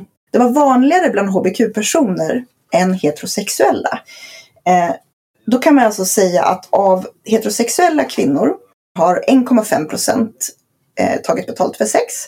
Medan 7 procent av HBQ-kvinnorna har tagit betalt för sex. Oj! Det var många. Tittar man på eh, männen så har heterosexuella män 1 procent tagit betalt för sex. HBQ-män 7 procent, lika många som HBQ-kvinnorna. Eh, Nej, men det är ju en eh, större överrepresentation. Jo. Eh, och om man då tittar på andel män som har betalat för sexuella tjänster via internet. Mm. Det här var bara via internet ser jag, men okej.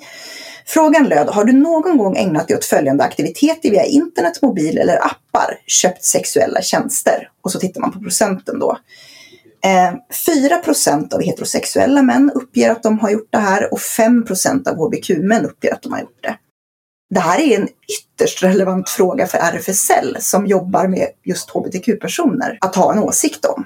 Ja, överrepresenterade i båda fallen. Ja. Ja, medan mycket av, och jag vet att det här kommer att avfärdas, eh, för det finns såklart hbtq-personer som, hbtq-personer som är väldigt kritiska till avkriminalisering. Ehm, men det finns också väldigt många av de här som driver eh, den hårdaste linjen mot RFSL just nu. Jag var inne och kollade i kommentarsfältet och gjorde en ovetenskaplig granskning av eh, uppfattad läggning. Och där är min uppfattning. Några är ju väldigt tydligt om de står liksom och är gifta med en man eh, på sin profilbild. Liksom. Några kan jag anta därför att de har barn till exempel. Att de förmodligen åtminstone det är, har levt som straighta under någon period och så vidare. Eh, och det ser liksom lite annorlunda ut.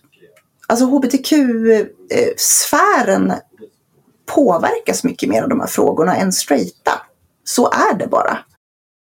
Och då kanske straighta bara ska liksom Tona ner. sitta ner lite. Mm, Mm. kan jag känna på. Jag vet inte. Överlag, de som verkar ha mest åsikter om det här brukar ju vara samma jävla nackamorsor som har åsikter om eh, porrfilter och whatever. Alltså liksom folk med för mycket fritid. Ja, men allt, allt som rör sexualitet liksom och, och så här omoral. Ehm, Ja, det är en social konstruktion. ja. Jag har ju lite teorier om det där som jag som sagt inte tänker gå in på. Men, eh, men jag, jag tror ju att det här är i allra högsta grad kopplat till eh, så här, att man är oförtjust i tanken på att samtycke kan köpas och framförallt att det är väl klart att någon som är gift och har barn med en man kanske inte är jätteförtjust i tanken på att den mannen kanske ska bli väglockad av någon sex, sexuell succubus som ska komma och liksom... Oj. Någon Jezebel som kommer och bara... Mm. Mm. Mm, mm. Ehm, Vilken bred pung du har. ja, Jag precis. skulle kunna svälja med röven.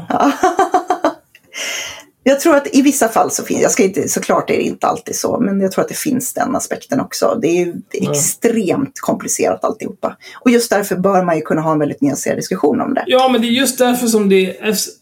För att återgå till... eh, Eftersom jag har fått gå igenom alla mina punkter här nu, för att återgå till gardet. Mm.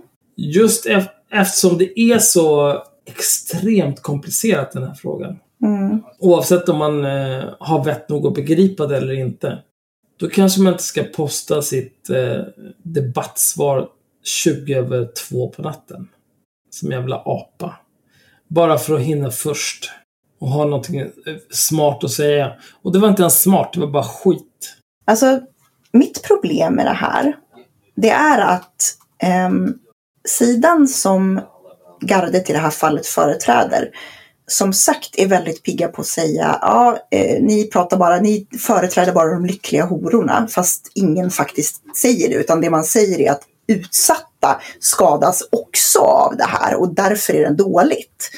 Eh, men samtidigt så Merly i det här fallet då bygger ju sin uppfattning på eh, att hon tvingades sälja sex som 14-åring.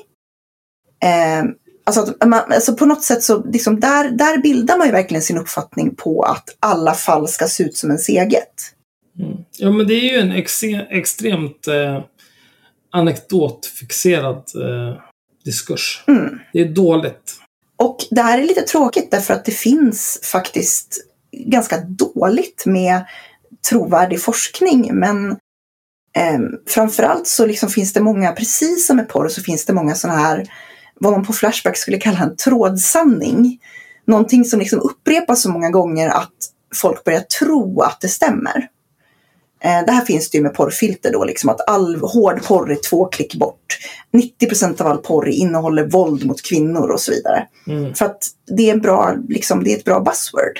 Hörni, tagga till på det Patreon-exklusiva avsnittet om porrfri barndom. Ja, Ja, det kommer. Det kommer. gud det ska bli så skönt att göra någonting annat än Linnea Claesson. Det händer. Och här finns det, det finns ju några sådana här runt avkriminalisering också. Eh, och det är bland annat så här, ja men sexköpslagen är bra för den minskar trafficking till exempel. Men gör den det? Ja, och det är precis det här som är lite intressant. Därför att nej, det finns inte riktigt eh, någonting som, som bevisar det. Nu har jag tappat bort den länken, men jag kan ta fram och citera det sen. Men, men alltså, det finns mycket sådana där sanningar. Jag, Eh, men, en svårighet jag tycker med så här, trafficking till exempel. mm, Min första instinkt är typ så här, men vi skjuter dem i huvudet. ja, min med. Om vi, hittar, om vi hittar folk som håller på med det där, vi bara skjuter dem i huvudet. Ja, Men samtidigt så vet jag ju att eh, hårdare straff beivrar inte brottslighet. nej. För att de människorna som håller på med det där, de som eh, lurar kvinnor eller kidnappar kvinnor från eh, Mm. olika typer av u-länder, de kommer från samma u-länder själva. Eh, och anledningen till att de håller på på det här viset är förmodligen för att deras ekonomiska situation inte är great. nej. Och det är liksom ingen, det är, det är ingen, det är ingen ursäkt eller undanflykt för deras beteende. Mm, Men allting handlar om, alltså kan, kan, kan vi bara se till att folk slutar vara fattiga? mm, Kan vi se till att folk slutar hela tiden stå på ruinens brant och undra, hur ska jag kunna äta imorgon? Kan vi bara lösa det? mm, Ja, jag känner att eh, så mycket deg som jag betalar in till staten varje månad, det ska vara löst i Sverige. mm. Minst. Så mycket deg som Sverige betalar in till EU, det ska vara löst. Mm. Jag fattar inte hur det här kan vara en grej. Nej, precis som med tiggeriförbuden så tror jag liksom att det är, det är väldigt lätt att säga vi förbjuder det här så försvinner det. Och så slipper man se det. Eh, och man slipper ta ställning till det. Mer än att säga nu gör du någonting olagligt, du gör fel, bort. Eh, istället för att liksom försöka ändra samhället, vilket är jobbigt. Mm. Men det finns några sådana här trådsanningar om sexköpslagen. De här kommer bland annat från en rapport som gjordes av, eh, nu kommer jag inte ihåg vilken instans det var, jag är lite för, jag är lite, vi håller på lite för länge för det här, men det var liksom samma instans, den beställdes ju av instansen som utformade lagen och det var, den kan man ifrågasätta därför att personen som gjorde utredningen sa redan från början att det vi ville komma fram till var att lagen funkade som vi hade tänkt oss. Ehm, den här rapporten visade då att ja, men vi har sett att gatuprostitutionen har minskat jättemycket med sexköpslagen. Bara det att man tog inte hänsyn till att typ internet hade kommit under den här tiden. Mm. och alla som sålde sex flyttade sin verksamhet till att sälja via internet för att det var mycket tryggare såklart och bekvämare. Ja, det är tokigt. Mm. Det, där- det där är någonting vi inte har pratat om för övrigt. Eh, Varför eh, kriminalisering av det där gör det otryggare för sexarbetare? Ja, vi kan komma in på det, men då tänker jag att då kan vi ju faktiskt titta på, för jag, jag kommer komma in på det för att eh, vi har ju, tack och lov, så finns ju så att eh, Irland, Nordirland införde ju eh, den, den nordiska modellen, vad man kallar det, Nordic Model, eh, bland annat. Mm. Eh, den har också införts i Norge. Ehm, och i de undersökningarna så kan du ganska tydligt se att det har inte minskat sexköpet. Eh, och det här är mycket färskare siffror då. Så att eh, några av grejerna man kan se till exempel på att man avkriminaliserar. Eh, I USA är det lite intressant för där kan du ha delstater precis bredvid varandra som har olika prostitutionslagar. Rhode Island eh, avkriminaliserade, staten avkriminaliserade eh, prostitution av misstag i sju år. Gud. Ja. Eh, och eh, ja, vi ska inte gå in på det så mycket, men det man kunde se var att eh, det blev färre anmälningar om våldtäkter och eh, mycket färre STDs. Mhm.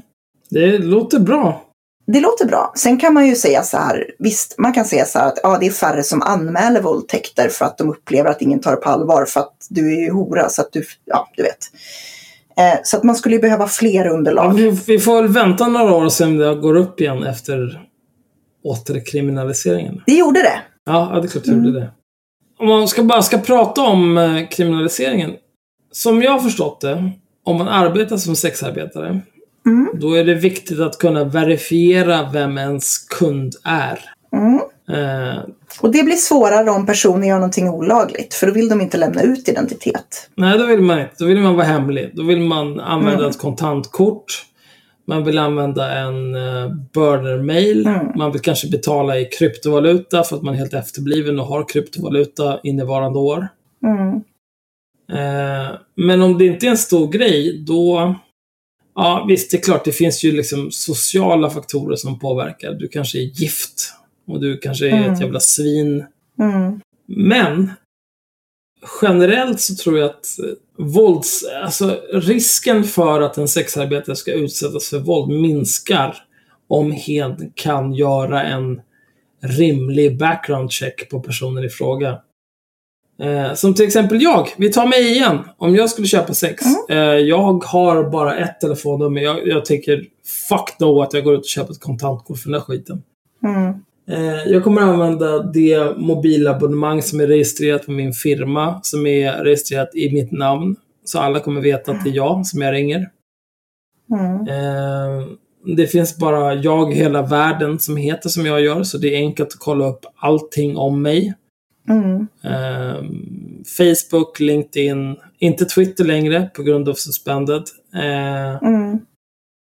Och så vidare. Alltså det är lätt att ta reda på vem jag är baserat på mitt telefonnummer. Mm.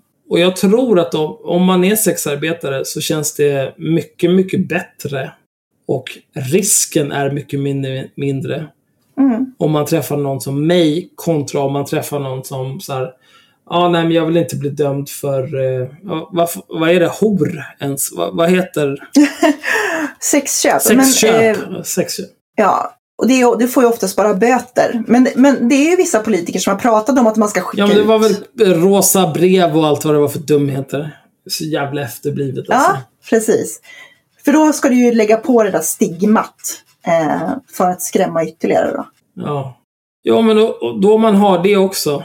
Eh, Mm. och ponera att man inte är som jag, som är single and ready to flamingle. Mm. Utan att man kanske man är gift och har barn och så här, Mm. olika typer av eh, försvårande omständigheter. Ja. Eller har, är typ, har ett, ett, ett högt uppsatt jobb där det skulle kunna ses som klandervärt. Olika typer av problematik. Som, inte, Mm. som gör att du inte bara så här, Du kan inte bara lyfta luren på telefonen som är registrerad i ditt namn och ringa till en sexarbetare. Mm. och beställa olika typer av tjänster. Om vi bortser från allt som kan ha drivit den här personen till att bli sexarbetare. Men om vi tänker på bara kundens perspektiv. Mm. Det är klart att det är en större risk för sexarbetaren i fråga om du inte kan verifiera vem fan det är du har att göra med. Absolut. Om du inte har någon typ av accountability, att du kan... Eh, du, du har någon polare eller någonting så här, Du ger den personen numret, du lämnar ut chatthistoriken och allt sånt där. Och vet du vad som blir intressant här? Ja, ja vad? Här går nämligen kopplerilagen in också. Mhm. Du kan alltså bli dömd för koppleri för att du organiserar dig med en annan sexarbetare för att den personen ska ha koll på vilka du träffar till exempel. För det kan ses Oj. som att den personen säljer dig. Alltså om eh, alltså all, alla typer av samarbete mellan sexarbetare kan ses som koppleri. Eh, jag vill ta upp, eh, för mycket av det här kommer komma upp. Ja, alltså, Så jag, kan det jag kan dra några exempel. Nej, men jag kan dra ett jättebra Det exempel. låter helt CP. Alltså det är inte, inte, inte riktigt så. Jag ska förklara hur det går till. Men Ja, men kan du göra det när jag kommer tillbaka från toaletten? Jag behöver kissa med snoppen. Kan jag få göra det? du kan få gå och kissa med snoppen. Bara du inte har snoppen framme när du poddar. Jag skulle aldrig göra så. Nej. Men det viktigaste är, jag har ingen tomteluva. Nej, Nej det tycker jag att... Eh, Det, det är väl det viktigaste av allt. Men jag skulle aldrig ha den framme när jag poddar heller. Jag, jag är seriös. Jag är en vuxen. jag vill säga att jag poddar också med underkläder på. Ifall att någon undrade. Ja, ingen tror på det. Men okej. Vi ses snart. Ja.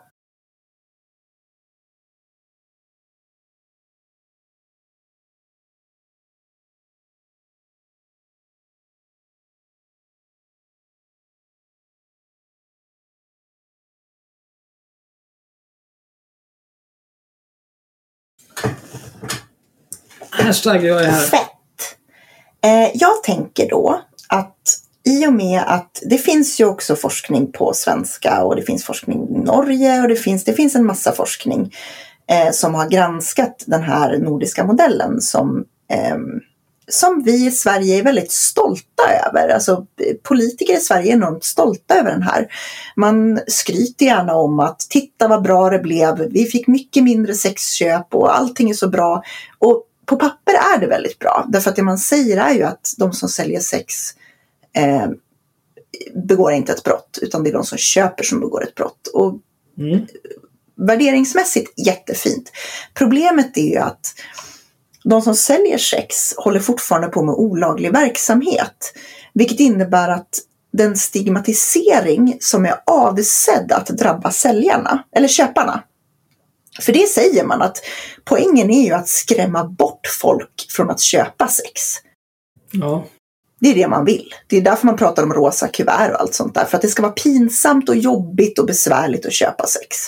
För det är så man reglerar bort saker. Det är därför man, man höjer cigarettmomsen tills folk slutar röka. Liksom. Det är samma sak här. Ehm, men problemet är att i och med att det här är ett lagbrott så kan bland annat RFSU ha gjort eh, undersökningar på det här där man ser att, att stigmat mot de som säljer sex har också ökat sedan lagens införande. Därför att att syssla med olaglig verksamhet färgar ju av sig på dem såklart, även om de inte i lagens mening är skyldiga till det. Är, det, är det folk som är så korkade att de tycker så? Det låter ju... Vadå, att, eh, tycker vad? Ja, men tycker att det är klandervärt att sälja sex för att det är... Nej, men så kan det inte vara. Nej, men de utsätts för mer stigma, alltså från samhället i stort. Därför att Åh, Ja, men tänk dig så här, det är ganska lätt egentligen. Eh, jag, jag förespråkar inte att vi ska normalisera att köpa sex, att det är, så här, det är jättenormalt och fint att köpa sex. Men om vi leker att samhället såg ut så. Vi leker att den rådande diskursen i samhället var så här, helt normala småbarnspappor köper sex på lunchen ibland. Det är, inget, det är inte konstigare än att gå och ta en juice på Joe's Juice. Joe and the Juice. Eh, Joe and the Juice, tack. Cook and the Juice. Ja, alltså det, Joe and the Juice, jag har fördomen om att det är typ Hooters fast med snubbar som inte är avklädda. Det känns inte okej. Nej, jag tycker inte heller det. Det är som hipsters. Vem vill ligga med hipsters? Jag vet inte. Ingen. Ingen. Någonsin. spelar i alla fall på någon typ av så här upplevd sexuell norm. Ja, det är ändå heterosexuellt nonsens liksom. Ja. Tjejer med stora tuttar i tajta t-shirtar. Mm. Jag köper det. Eh, men okej, så att ehm, om vi leker att samhället såg ut så. Jag försöker förklara för dig varför stigmatiseringen mot sexsäljare ökar. Eh, tänk dig ett samhälle där du är så här, ja men köpa sex, det är någonting som helt vanliga småbarnspappor går och gör på lunchen. Och så tänker du på vad det säger om de som tar emot de här som kunder. Då tänker man så här, ja, ja men det är väl inga konstigheter liksom. Sen tänker du på ett samhälle där man säger sådana som köper sex är våldtäktsmän, de är brottslingar, de är kriminella, de är, eh, hatar kvinnor, de begår våld mot kvinnor. Och så säger man, ja jag väljer att ha sex med de här människorna. Ja, det låter inte bra. Nej. Och på det sättet så skadar ju stigmatiseringen av sexköpare också sexsäljarna. Därför att i ett samhälle där vi tyckte att det var helt normala män som köpte sex så skulle man inte tycka att kvinnorna som sålde sex till dem var onormala. Nej. I ett samhälle där det bara är hemska monster som köper sex då kommer ju kvinnorna som säljer sex till dem också att ses som mindre normala. Ja, jag, jag köper att det är så, men jag tycker att det är så himla konstigt. Det är jättekonstigt. Jag menar, vi vet ju, om vi nu vet att, att eh, vad sa vi, eh, fem, runt 5 procent av männen i Sverige köper sex, då vet vi att ja, det finns förmodligen några småbarnspappor där. 5 procent är fan mycket alltså. Några av dem är förmodligen trevliga människor. Ja, det låter helt vansinnigt. Det låter helt sinnessjukt. Alltså alla de är ju inte monster. Oj, vad händer här nu? Är det Hen- kommer Henrik här nu och beter sig? Va? Va? Nej, jag förstår inte. Du har varit borta jättelänge. Vadå? Du har varit borta i två timmar din jävla kuk. Nej, jag tror inte. Vadå Jag förstår nej? inte vad ni pratar om. Nej, okej. Har du bara varit borta och supit så kommer du tillbaka Jag kanske råkade somna. guggsova lite. Ja, nej men det undrar jag. Okej. Jag kanske var lite trött. Ja, men det är lugnt. Men jag vill, Eh, jag vill Alltså vi har pratat om sexköpslagen, men jag vill avsluta med Irland i alla fall. Det finns jättemycket Ja. mer att säga. Vi skulle kunna prata om det här i fyra timmar. Men jag vill avsluta med Irland.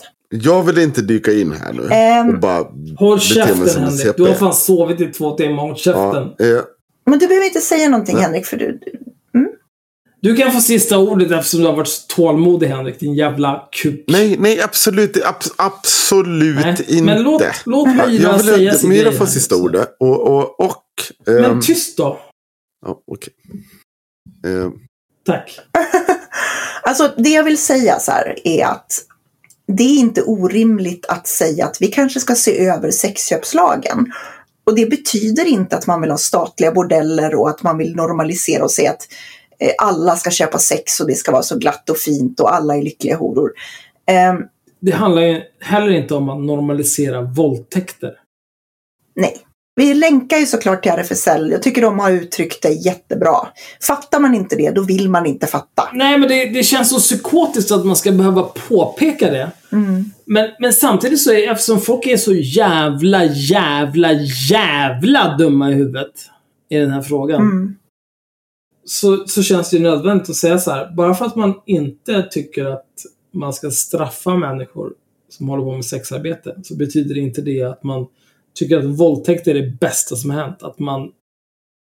Jag skulle jättegärna vilja ha fler jävla våldtäktsligor från olika u-länder i öst som tar hit tjejer som blir våldtagna dag ut och dag in på en luftmadrass i Rågsved.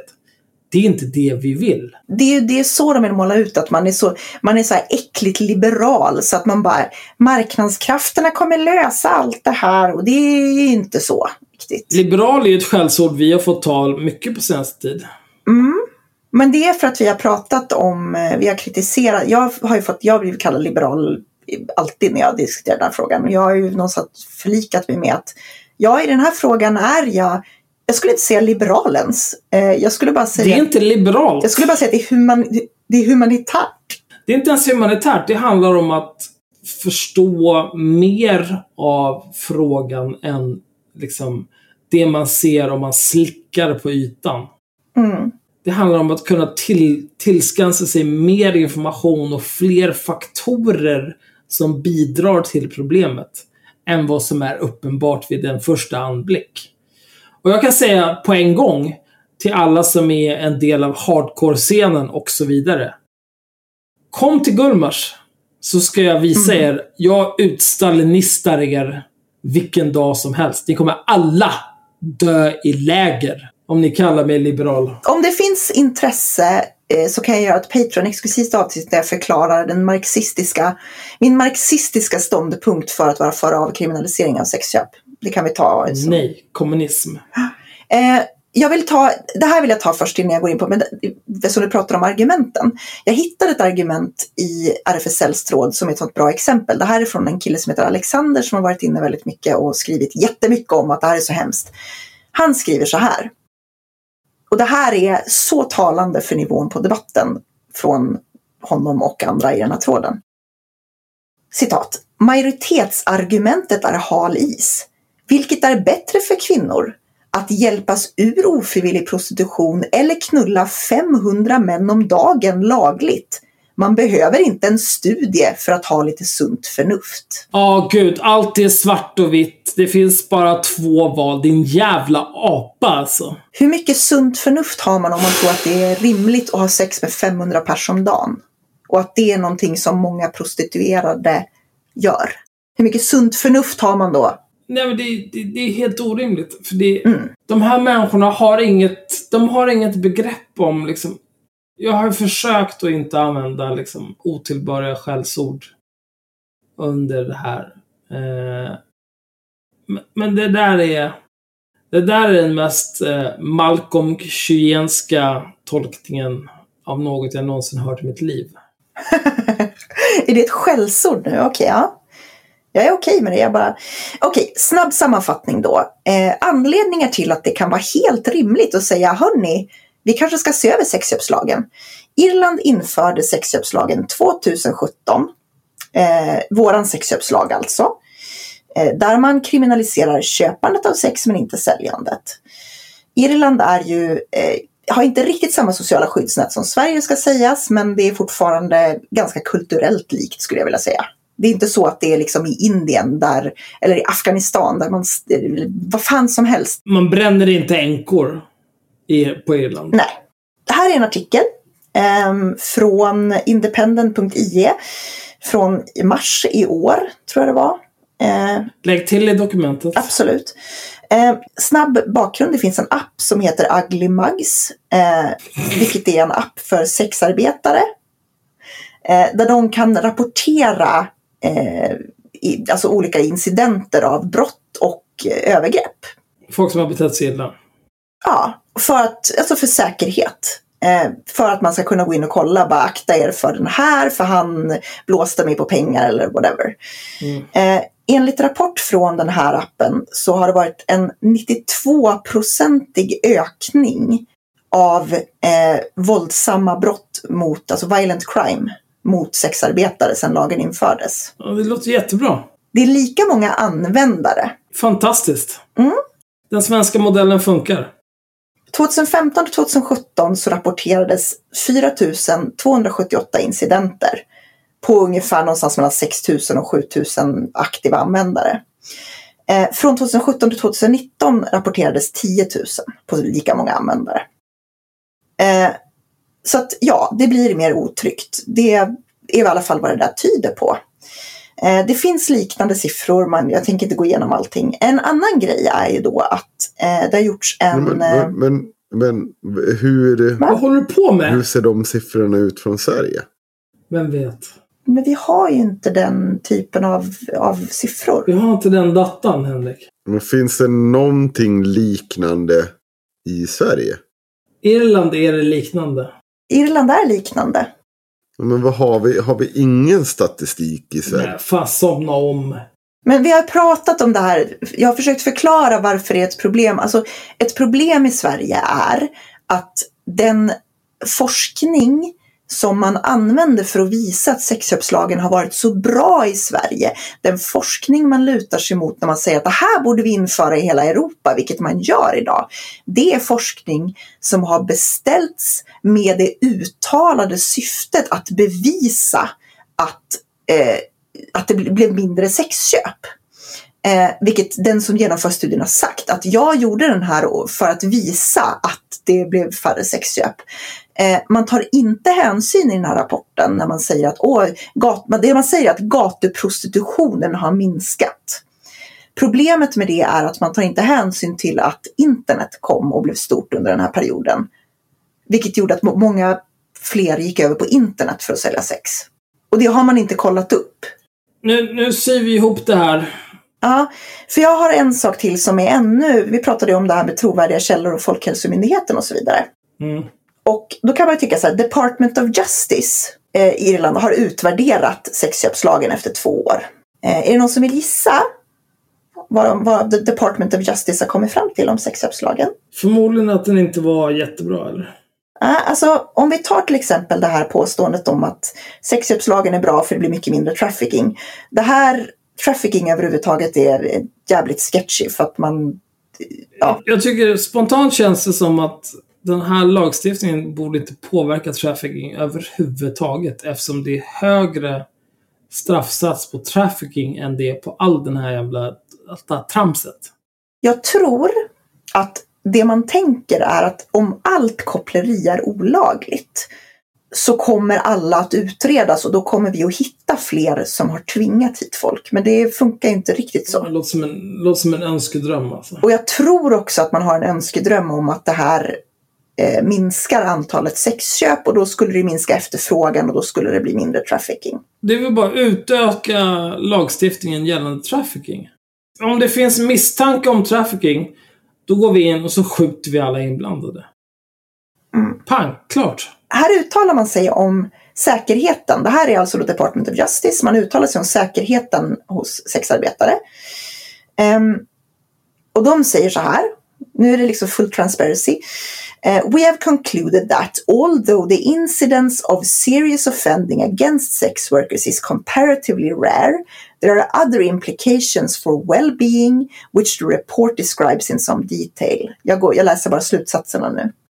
Eh, The research into self-reported data, den som jag nämnde alldeles nyss, att det hade ökat med 97, 92 procent, eh, does indicate that there, while there have been increases in several kinds of more serious offences, overall the incidence is still lower than elsewhere.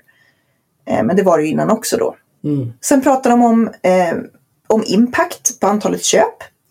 Evidence obtained from the survey with people who purchase sexual services shows that the legislation has had a limited deterrent effect on client behavior. For example, a majority of clients in Northern Ireland, 53%, state that the law has made no difference to how often they purchase sex and they will continue to purchase sex with the same frequency. Fy fan vad dumt. Ett jävla slöseri med tid alltså. 11 procent sa att de skulle sluta på grund av lagen. Mm. 76 procent sa att de tyckte inte att lagen hade påverkat hur svårt det var att köpa sex. Perfekt. Eh, sista grejen då är ju trafficking. Eftersom det alltid tas upp. Mm. Att, ja, men, det, det, jätte, det blev jättemycket trafficking i Tyskland när man legaliserade och så vidare. Det här har ifrågasatts men jag tänker inte gå in på det. Eh, jag har inte superbra koll på, på den forskningen. Jag har den inte fram, framför mig just nu. Men Irland två år säger man så här.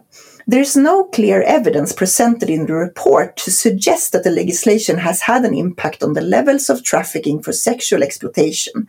The research found that the legislation had minimal effect on the demand for sexual services. Therefore, it is difficult to see in what way it could impact on human trafficking for sexual exploitation. Och det här innebär ju då att om alla de här anledningarna som man säger att sexköpslagen är bra på är bullshit, då finns det väl alla anledning att se över om det är värt att ha kvar den när vi har rapporter om att den skadar människor som redan är utsatta. Så ser jag på det. Och man kan göra det och vara, tycka jävligt illa om folk som köper sex och folk som våldtar och folk som traffickar och folk som whatever. Ja, nej men. För mig är det sunt förnuft. Jag ska säga avslutningsvis här nu att att prata om eh, sexarbete i den kontext vi har i Sverige som samma sak som eh, kvinnohat eller trafficking eller våldtäkt. Mm.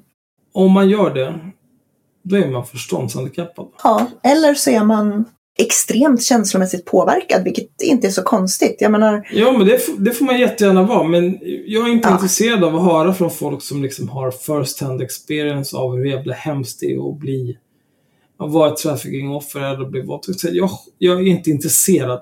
De, de människorna får jättegärna bli en del av statistiken. Men de kan inte sätta agendan. Det går inte. Nej, så är det ju. Varför ska de... Varför ska vi lyssna på dem över folk som tycker så här, det är det bästa som har hänt? Det är helt vansinnigt. Argumentet är ju att de är den största delen. Eh, Absolut, jag tror det när jag ser det. mm, Och, och fortfarande, det spelar ingen roll. Trafficking är olagligt. Våldtäkt är olagligt. Kidnappning är olagligt. Egenmäktigt förfarande är olagligt. Allt det här är redan olagligt. Mm. Det hjälper inte. Du, du kan liksom sätta ja, koppleri. Eh, sätt 100 miljoner års fängelse på det. Det spelar ingen roll. Alla de andra sakerna är redan olagliga. Sexköp. Tusen år i fängelse för det. Eller ett nackskott. Det spelar ingen roll. mm. Allt det här dåliga som ni grinar om är redan olagligt. Det är liksom... Ja. Lös grundproblemen era jävla apor! Ja, och sen finns det problematik. Jag kan, jag, jag kan säga att min syn på det, jag vet inte om det är relevant. Alltså mitt lösningsförslag, eh, vill man inte avkriminalisera Eh, vill man, om, om vi nu säger att man inte vill avkriminalisera köpet av sex, fine. Men då behöver vi se över hur kopplerilagen funkar. Eh, därför att i nuläget så gör det, den det omöjligt för eh, sådana som säljer sex att på något sätt samarbeta, dela bankkonton. Eh, och då vill jag faktiskt jag vill avsluta på en high note genom att presentera en hjälte. Mhm. En hjälte. Mm. Eh, som också är väldigt talande för eh, det här vi har pratat om. Det här är en person eh, det här är en artikel som jag citerar nu från 2007. Eh, hon heter Rosina Sambo i Varberg. Eh, hon var den första som sålde sex i Sverige som fick F-skattesedel för sin verksamhet. Oj. Och hon polisanmälde sen staten för koppleri alternativt häleri. Åh, gud. fan. Det är helt fantastiskt. Hjälte! Mm. Eh, men såklart, den här anmälan prövade man ju inte. Nej, varför inte då? Det är ju konstigt. Ja, Sambo menar att den skatt hon betalar in, hittills, symbolisk, hittills symboliska 5 000 kronor, är olaglig eftersom det är förbjudet att betala för sexuella tjänster. Sörgård, som då är chefsåklagare i Halmstad, avfärdar Sambos resonemang och ser hennes polisanmälan som publicitetsjakt. Jag tycker att det här är enormt smart. Jag tycker att det här är så bra haveris, haver, haveri eh, av den typ som eh, jag, den här typen av trollhaveri som jag uppskattar. Mm. Ja, det är bra. Så, ja, Du får lägga till länkar till det här i dokumentet. Så jag slänger alla länkarna under din punkt i dokumentet så kan vi lägga i dem. gör det. Och nu säger vi tack och hej till prostitution efter två timmar. Men vi har lite andra saker vi ska prata om. Har Henrik vaknat igen? Eller har han somnat igen? Vilken jävla horunge. Henrik! Ja, jag är vaken. Bra. Vi får, vi får ta lite lättsamma ämnen nu. Lyckligtvis har ju jag eh, förberett mig för lättsamma ämnen. Mm. Eh, så ni får spara alla era hårdkokta grejer till någon annan gång. Eh, Ja, det är lugnt. vi kan börja med de enkla grejerna. Det jag har skrivit upp här under småtrams, det är en av våra före detta gäster vill köpa sig in i podden igen och diskutera ett för hen eh, viktigt ämne. Mm. Jag talar naturligtvis om Daniel Lampinen. Som vill köpa sig in i podden för att diskutera användarneutralitet. Okej. Vi gör så här. Eh, jag kommer göra en poll på... Nej, jag kommer inte göra det. Eh, Myra eller Men- Henrik kommer göra det. Ja. På Facebook. Jag gör den i samband med att vi släpper avsnittet så får de lyssna på, så de måste lyssna på pitchen för du ska få göra hans pitch nu. Ja, självklart. Men ta det, ta det en till två dagar efter att avsnittet släppts. Mm. Det blir bra. Ni löser det där på något vis. Mm. Eh, så får ni avgöra huruvida ni vill eh, lyssna på Daniel Lampinen mala på om användarneutralitet. Whatever the fuck that is. Mm. Eh, jag skulle kunna prata om... Nej, jag tänker göra det. Eh, jag var häromdagen och såg eh, Joker. Jag har inte gjort den så Eh. spoil, ja, man vet ju för sig vad som händer typ. Eh, det, var inte, det, var, det är inte en särskilt bra film alltså. Oj. Den är snygg. Eh, det är bra Ja. cinematografi. ex, utmärkt skådespel och så vidare. Men det är inte en bra film. Nej. Problemet eh, med den... Ja, nu blir det spoilers ändå, men du får leva med det. Ja, okej. Men våra lyssnare då? Ja, men fuck dem där. Nu har jag sagt att det är spoilers. Ja, bra. Problemet med den, det är att eh, när man har sett klart filmen så känner man så här. Okej, det här var en film. För det finns liksom inget som är beständigt i den. Utan eh, det är en story. Ja, du kan kolla på den här storyn. Men i slutet förstör de allting. Och så blir det liksom, ja, är det här på riktigt? Vad hände ens? Ja, wow, ja, nu är det tokigt va? Ja. Men det är inte tokigt. Jag bryr mig inte om det är sant eller inte. Jag har fortfarande sett den här filmen. Det spelar ingen roll för mig om det, om det hände eller inte i filmens värld. Det, jag skiter i det. Jag tänker också att det är svårt att göra film på Jokern därför att det är en historia som har berättats så många gånger. Jo, men det här är en origin story. Så att den har aldrig hänt förut. Nej, just den här, det har det faktiskt inte. Däremot så har det varit många jokrar. Det har varit många jokrar. Mm. Det är en väldigt duktig skådespelare, ska vi säga. Eh, Mm. Joaquin I Phoenix. det lilla jag har sett i trailern så är han ju en bra joker. Om du skulle ranka alla jokrar, hur skulle du ranka honom? Eh, jag skulle nog säga att den här är bättre än Heath Ledger.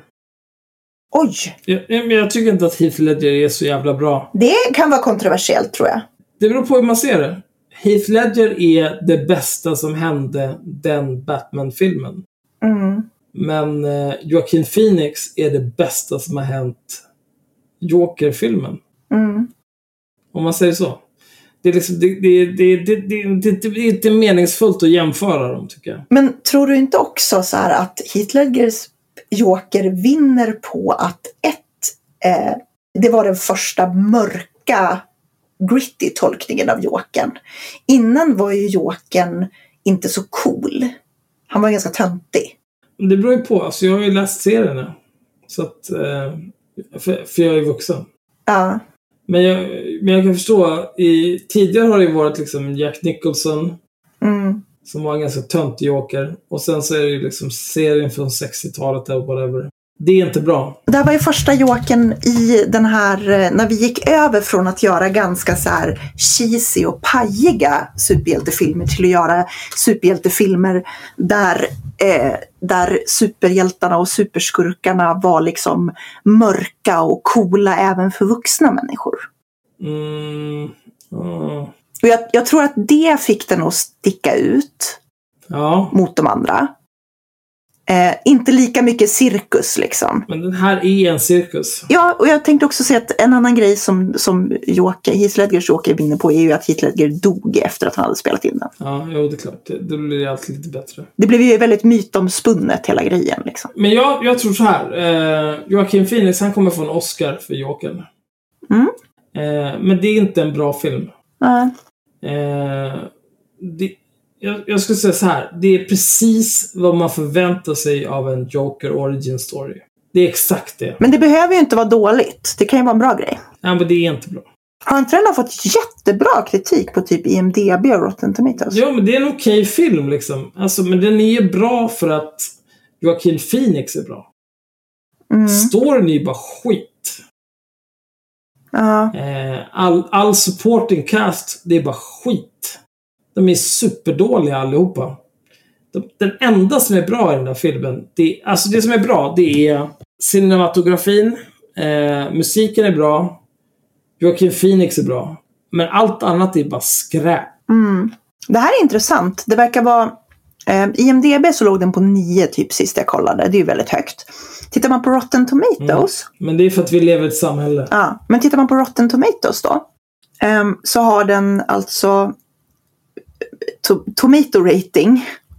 Review från reviews. Från, från folk som kan en hel del om film och så vidare. Mm, visst kan det. Ligger den på 68 procent. Medan audience score är på 90 procent. Ja, men det är för att folk har ingen aning om vad de håller på med. Problemet med Joker, är att han, han har liksom inget syfte. He, hela filmen saknar syfte. Det handlar bara om någon som är psyksjuk. Batman är väl hans syfte? Nej, det här, den utspelar sig 1981. Han träffar Batman. Men Batman är liksom sju år. Ja, men det- är det här jag menar. Att, alltså, att Jokern är ju en karaktär som är... Alltså, så här, Jokern är ju en bikaraktär. Han kan vara en huvudkaraktär. Absolut. Men, men alltså det, problemet är väl att Jokern som karaktär är en bikaraktär som är gjord för att studsa på Batman.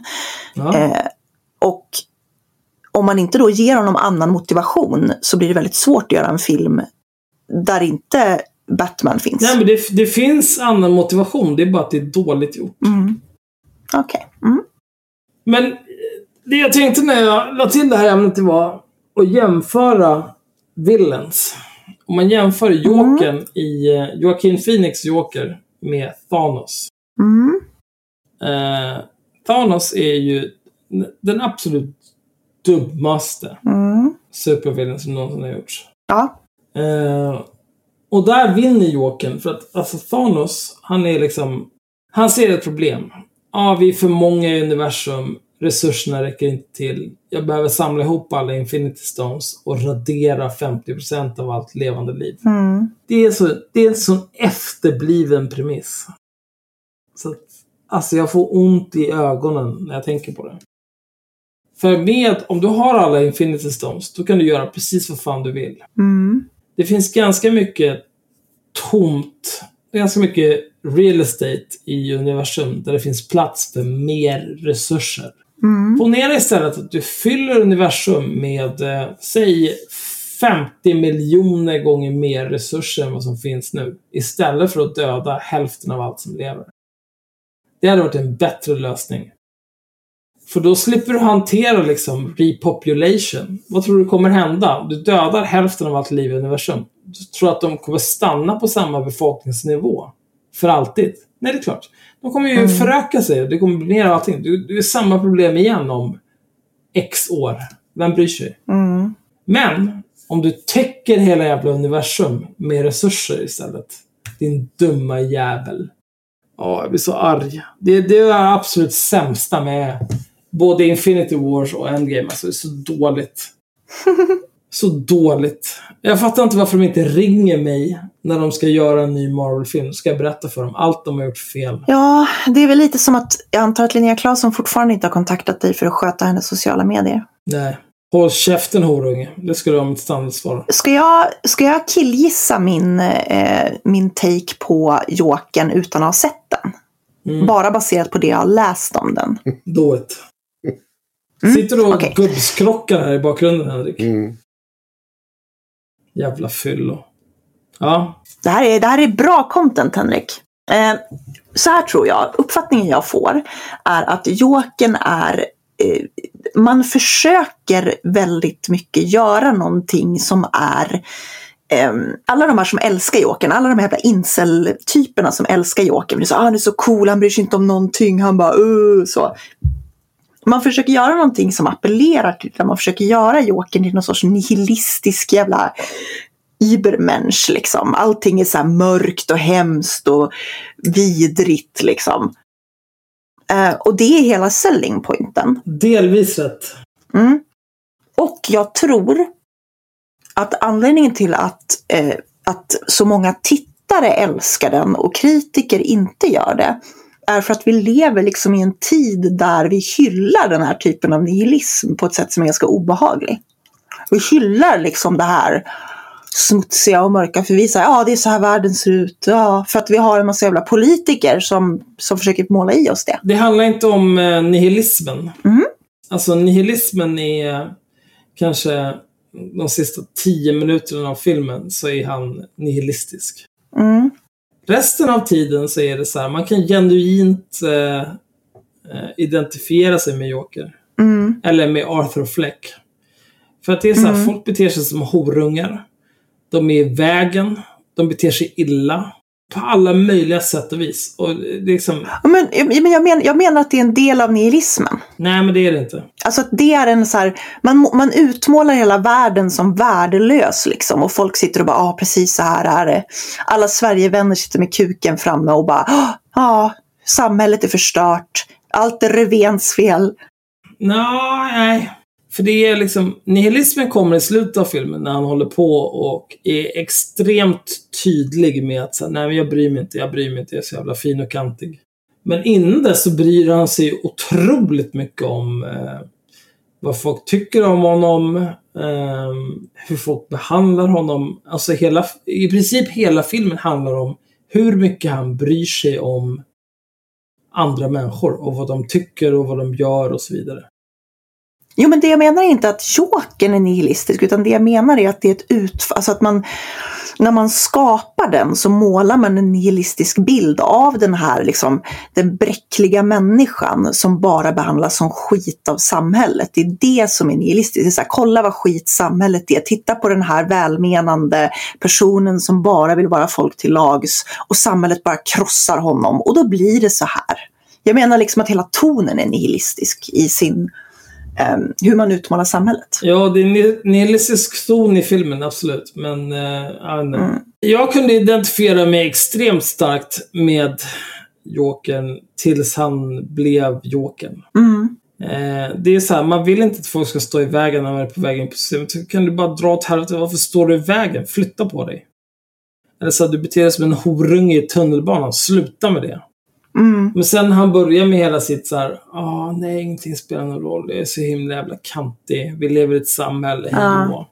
Då känner jag bara, åh, det är en extrema jävla tönt. Vi som är vuxna, vet du vad vi gör? Vi härdar bara ut. Vi tar det bara. Mm.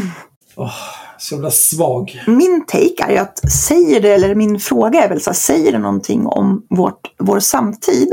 Att den här början där hade ju lika gärna kunnat vara gjord för 20 år sedan, alltså att man gör en film om eh, att Batman, så här, och förut så gjorde man ju film om det, liksom. Batman hade det så jobbigt och de, hans föräldrar blev mördade och sen var folk taskiga mot honom, precis som i början på Jokern. Skillnaden är att nu gör man filmer där den här personen som behandlas som skit av samhället inte slår alla odds och blir en hjälte utan istället så bestämmer han sig för att bara watch the world burn.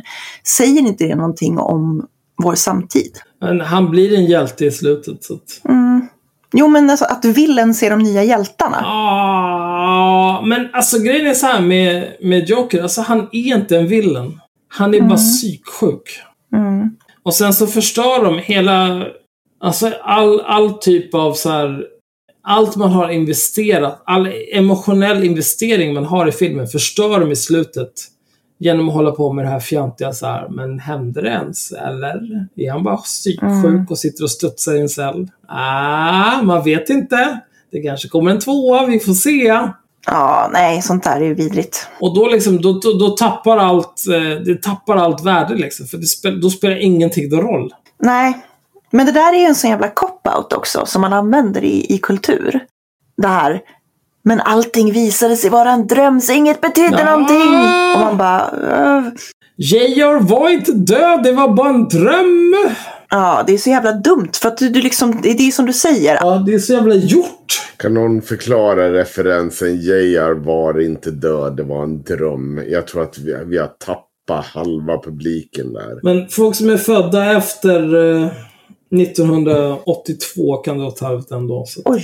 Dallas. Dallas är fan bra. Men alltså det där är ju liksom, den där twisten, det är ju ett sätt, det är ju ett väldigt lat, alltså att vara lat som manusskrivare. Därför att du behöver inte ta ställning. Eh, ibland så kan man ju ha ett sånt där öppet slut för att man tycker att det tillför någonting. Typ i, i in, eh, vad fan heter den? Är det Inception han håller på att hoppa, är det Inception heter den? han håller på att hoppa i folks drömmar och skit? Ja, det är dåligt. Mm. Den slutar ju också sådär. Det är extremt dåligt. Man bara, var det en dröm eller var det på riktigt? Och man bara, ja, Ja, wow! Vem fan bryr sig? Men, men fatta ett beslut. Mm. Alltså, jag, jag hatar sånt där. Det de hade kunnat gjort i slutet av Jokern.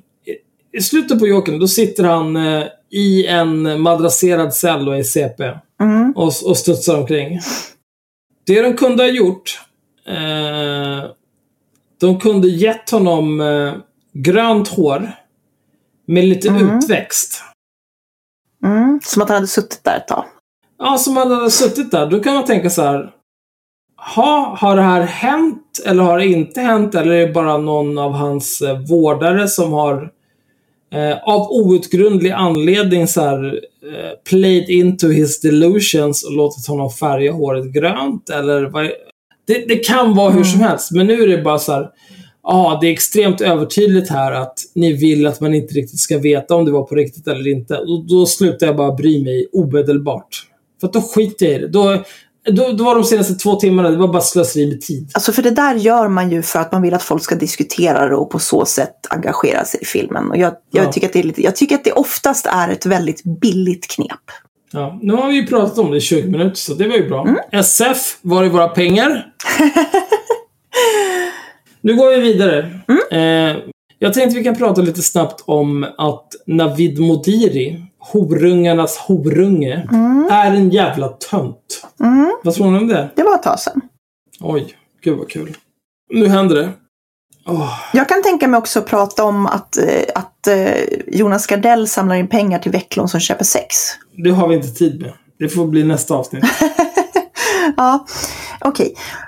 Ehm, vad har Navid Modiri gjort? Här har vi en eh, post. Den är nästan en vecka gammal. Mm. Den här är från den 6 oktober, postad 07.23 på morgonen. Men då, då går jag. Då kan jag gå nu. Varför gör du det, din jävla bög? Då, därför, om vi inte har någon mer tid till övers. Vi bara har Navid Modiri kvar. Kan du bidra 10 minuter till det här avsnittet, jävla as? Du har fan legat och sovit i två timmar. Gud vad skönt det Du är så jävla äcklig.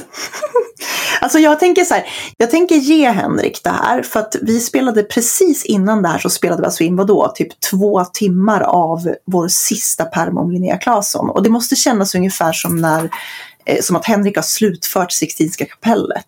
Åh herregud. Jag förstår att han kan slappna av nu efter flera år av kvinnohat och besatthet. Det är klart att man blir trött. Nej, jag, jag, hade, jag hade om Grynis prim- pyromanen kvar om jag ville tillföra den. Ja, det blir inget Henrik, för du låg och sov. Nej, men då kan jag gå och lägga mig. Nej, du kan inte gå och lägga dig. Det kan jag. Det är väl inga som helst problem. tillbaka. Funkar hur bra Du som är så helst. jävla dum i huvudet. Du är så äcklig och dum i huvudet. Sätt dig nu Det och går delta. hur bra som helst. Jag slår av den här, slår av min eh, grej. Och sen går jag och lägger mig. Henrik. Henrik. Henrik. Du får inte en krona av det här. Nej, gud nej. Det är helt okej. krona för Det det. är helt okej för mig. Du, nej, du får inte en krona av några avsnitt i Nej, framtiden det är helt okej för mig också. Bara jag får gå och sova. Glöm inte vem som kontrollerar Patreon. det är helt okej för mig. Oj, Jag, jag, jag vet fan, inte vad det är i, i min röst som gör att du betvivlar att det inte är ett problem för mig. Åh, herregud. Åh. Okej, nu kör vi. Nu ska vi prata om David Bodiri, era jävla as. annars hinner vi inte. Nu måste du köra. Nu är vi på klockan här. 6 oktober 07.23. Vaknar 06.00 av mig själv en söndag morgon. Pigg och klarvaken. Ligger kvar i sängen och tänker. Det är så här kroppen känns utan mängder av stimulanser som rusar omkring i mig. Oavsett om det är socker, alkohol, kaffe eller nikotin. Det har inte ens gått en vecka av hashtag soberoktober, men känslan är obetalbar. Ett obedövat liv där varenda nyans och tråd i väven runt mig känns och upplevs mer. Det betyder också att tunga, mörka, negativa känslor känns.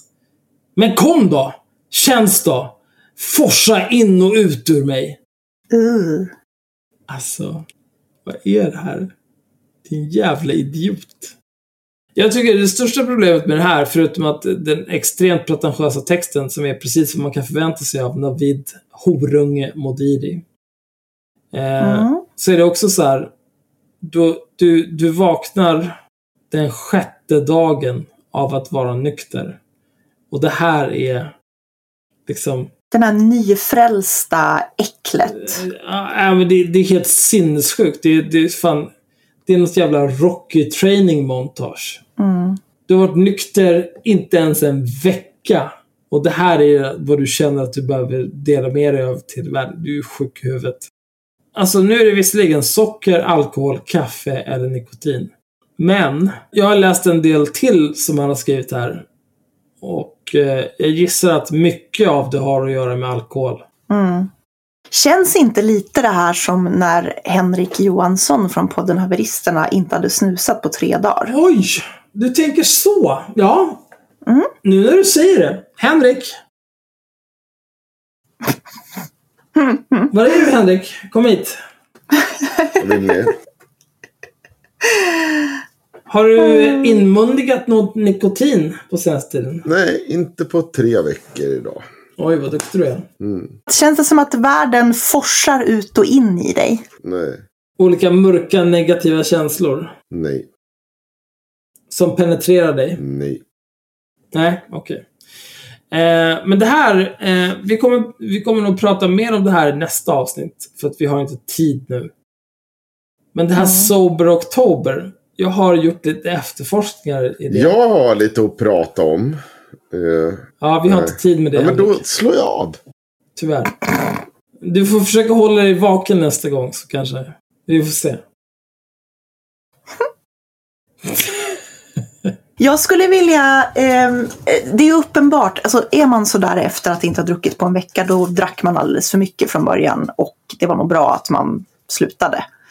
Så grattis, jättebra. Men vi kan läsa några till här. Vi avslutar med att bara läsa lite från David här, när han eh, upplever... Här är samma dag, 6 oktober, postat 12.48. Sober oktober är inte lätt. Snart en vecka in märker jag att fuskaren i mig hörs mer. Du behöver inte hålla det här. Ingen kommer veta. Sluta tro att du kommer klara det. Krigaren har en annan agenda. Han vill kriga sig igenom det här. Kämpa och slåss. Mhm. Det är han som skriker mig upp på mattan de frusna morgnarna. Själv känns det vissa stunder som att jag står vid sidan av och ser dem båda använda min kropp som ett slagfält. Jag lutar mig bakåt och iakttar. Väljer inte sida. Låter det pågå medan jag, medan jag gör mina övningar, min meditation, min kalldusch och mina nyktrare val. Det är inte lätt. Det är inte heller bara svårt. Det är bara värt det. Och så en, en pretentiös svartvit bild med ett vansinnigt filter. Sen har vi här, 6 oktober igen. Tre poster samma dag om den här skiten. Det här är postat 1921. Det handlar inte om alkohol, substanser eller socker. Det handlar knappt om nyk- nykterhet. Det handlar om allt det jag undviker när jag bedövar. Jag har lagt märke till att ensamhet är en sån känsla. Jag kan känna mig väldigt ensam. Men det handlar sällan om andra människor eller om att jag inte har någon som bryr, mig, bryr sig om mig. Jag är omgiven av varma och kärleksfulla människor. Det är bara det att ibland så lämnar jag mig själv helt ensam. Mm. Överger mig själv på något sätt. Make sense? Sober October.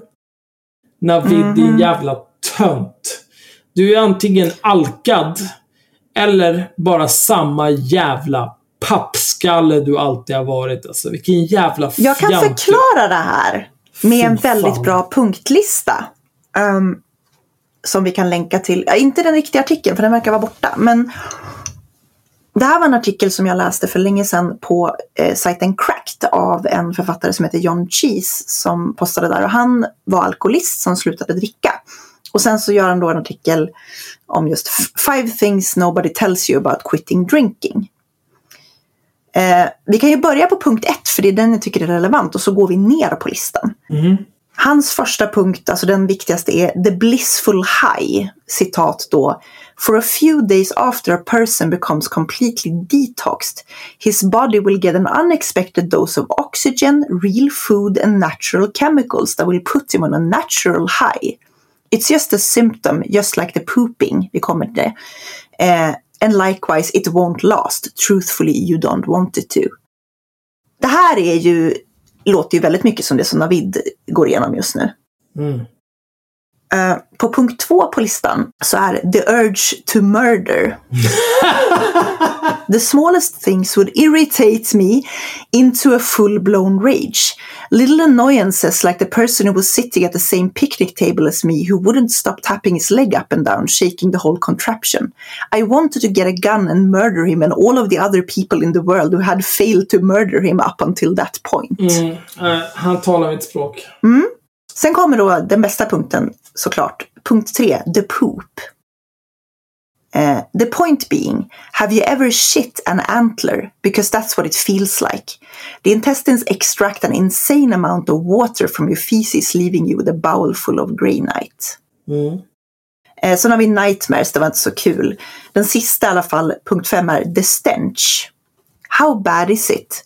Another cracked writer on the wagon was actually kicked off a public bus because of this in Europe.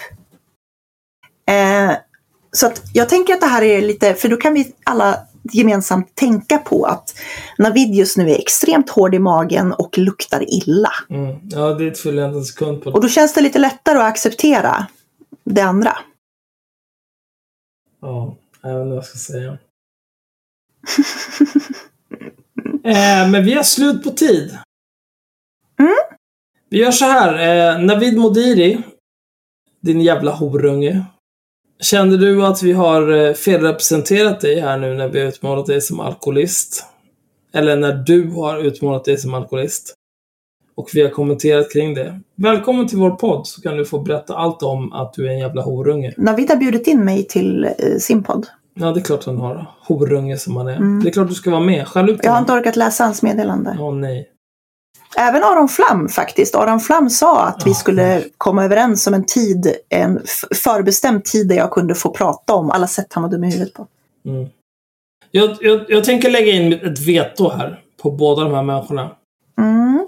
Ingen från den här podden får vara med varken i Aron Flams podd eller i Navid Boniris podd förrän jag har varit med där.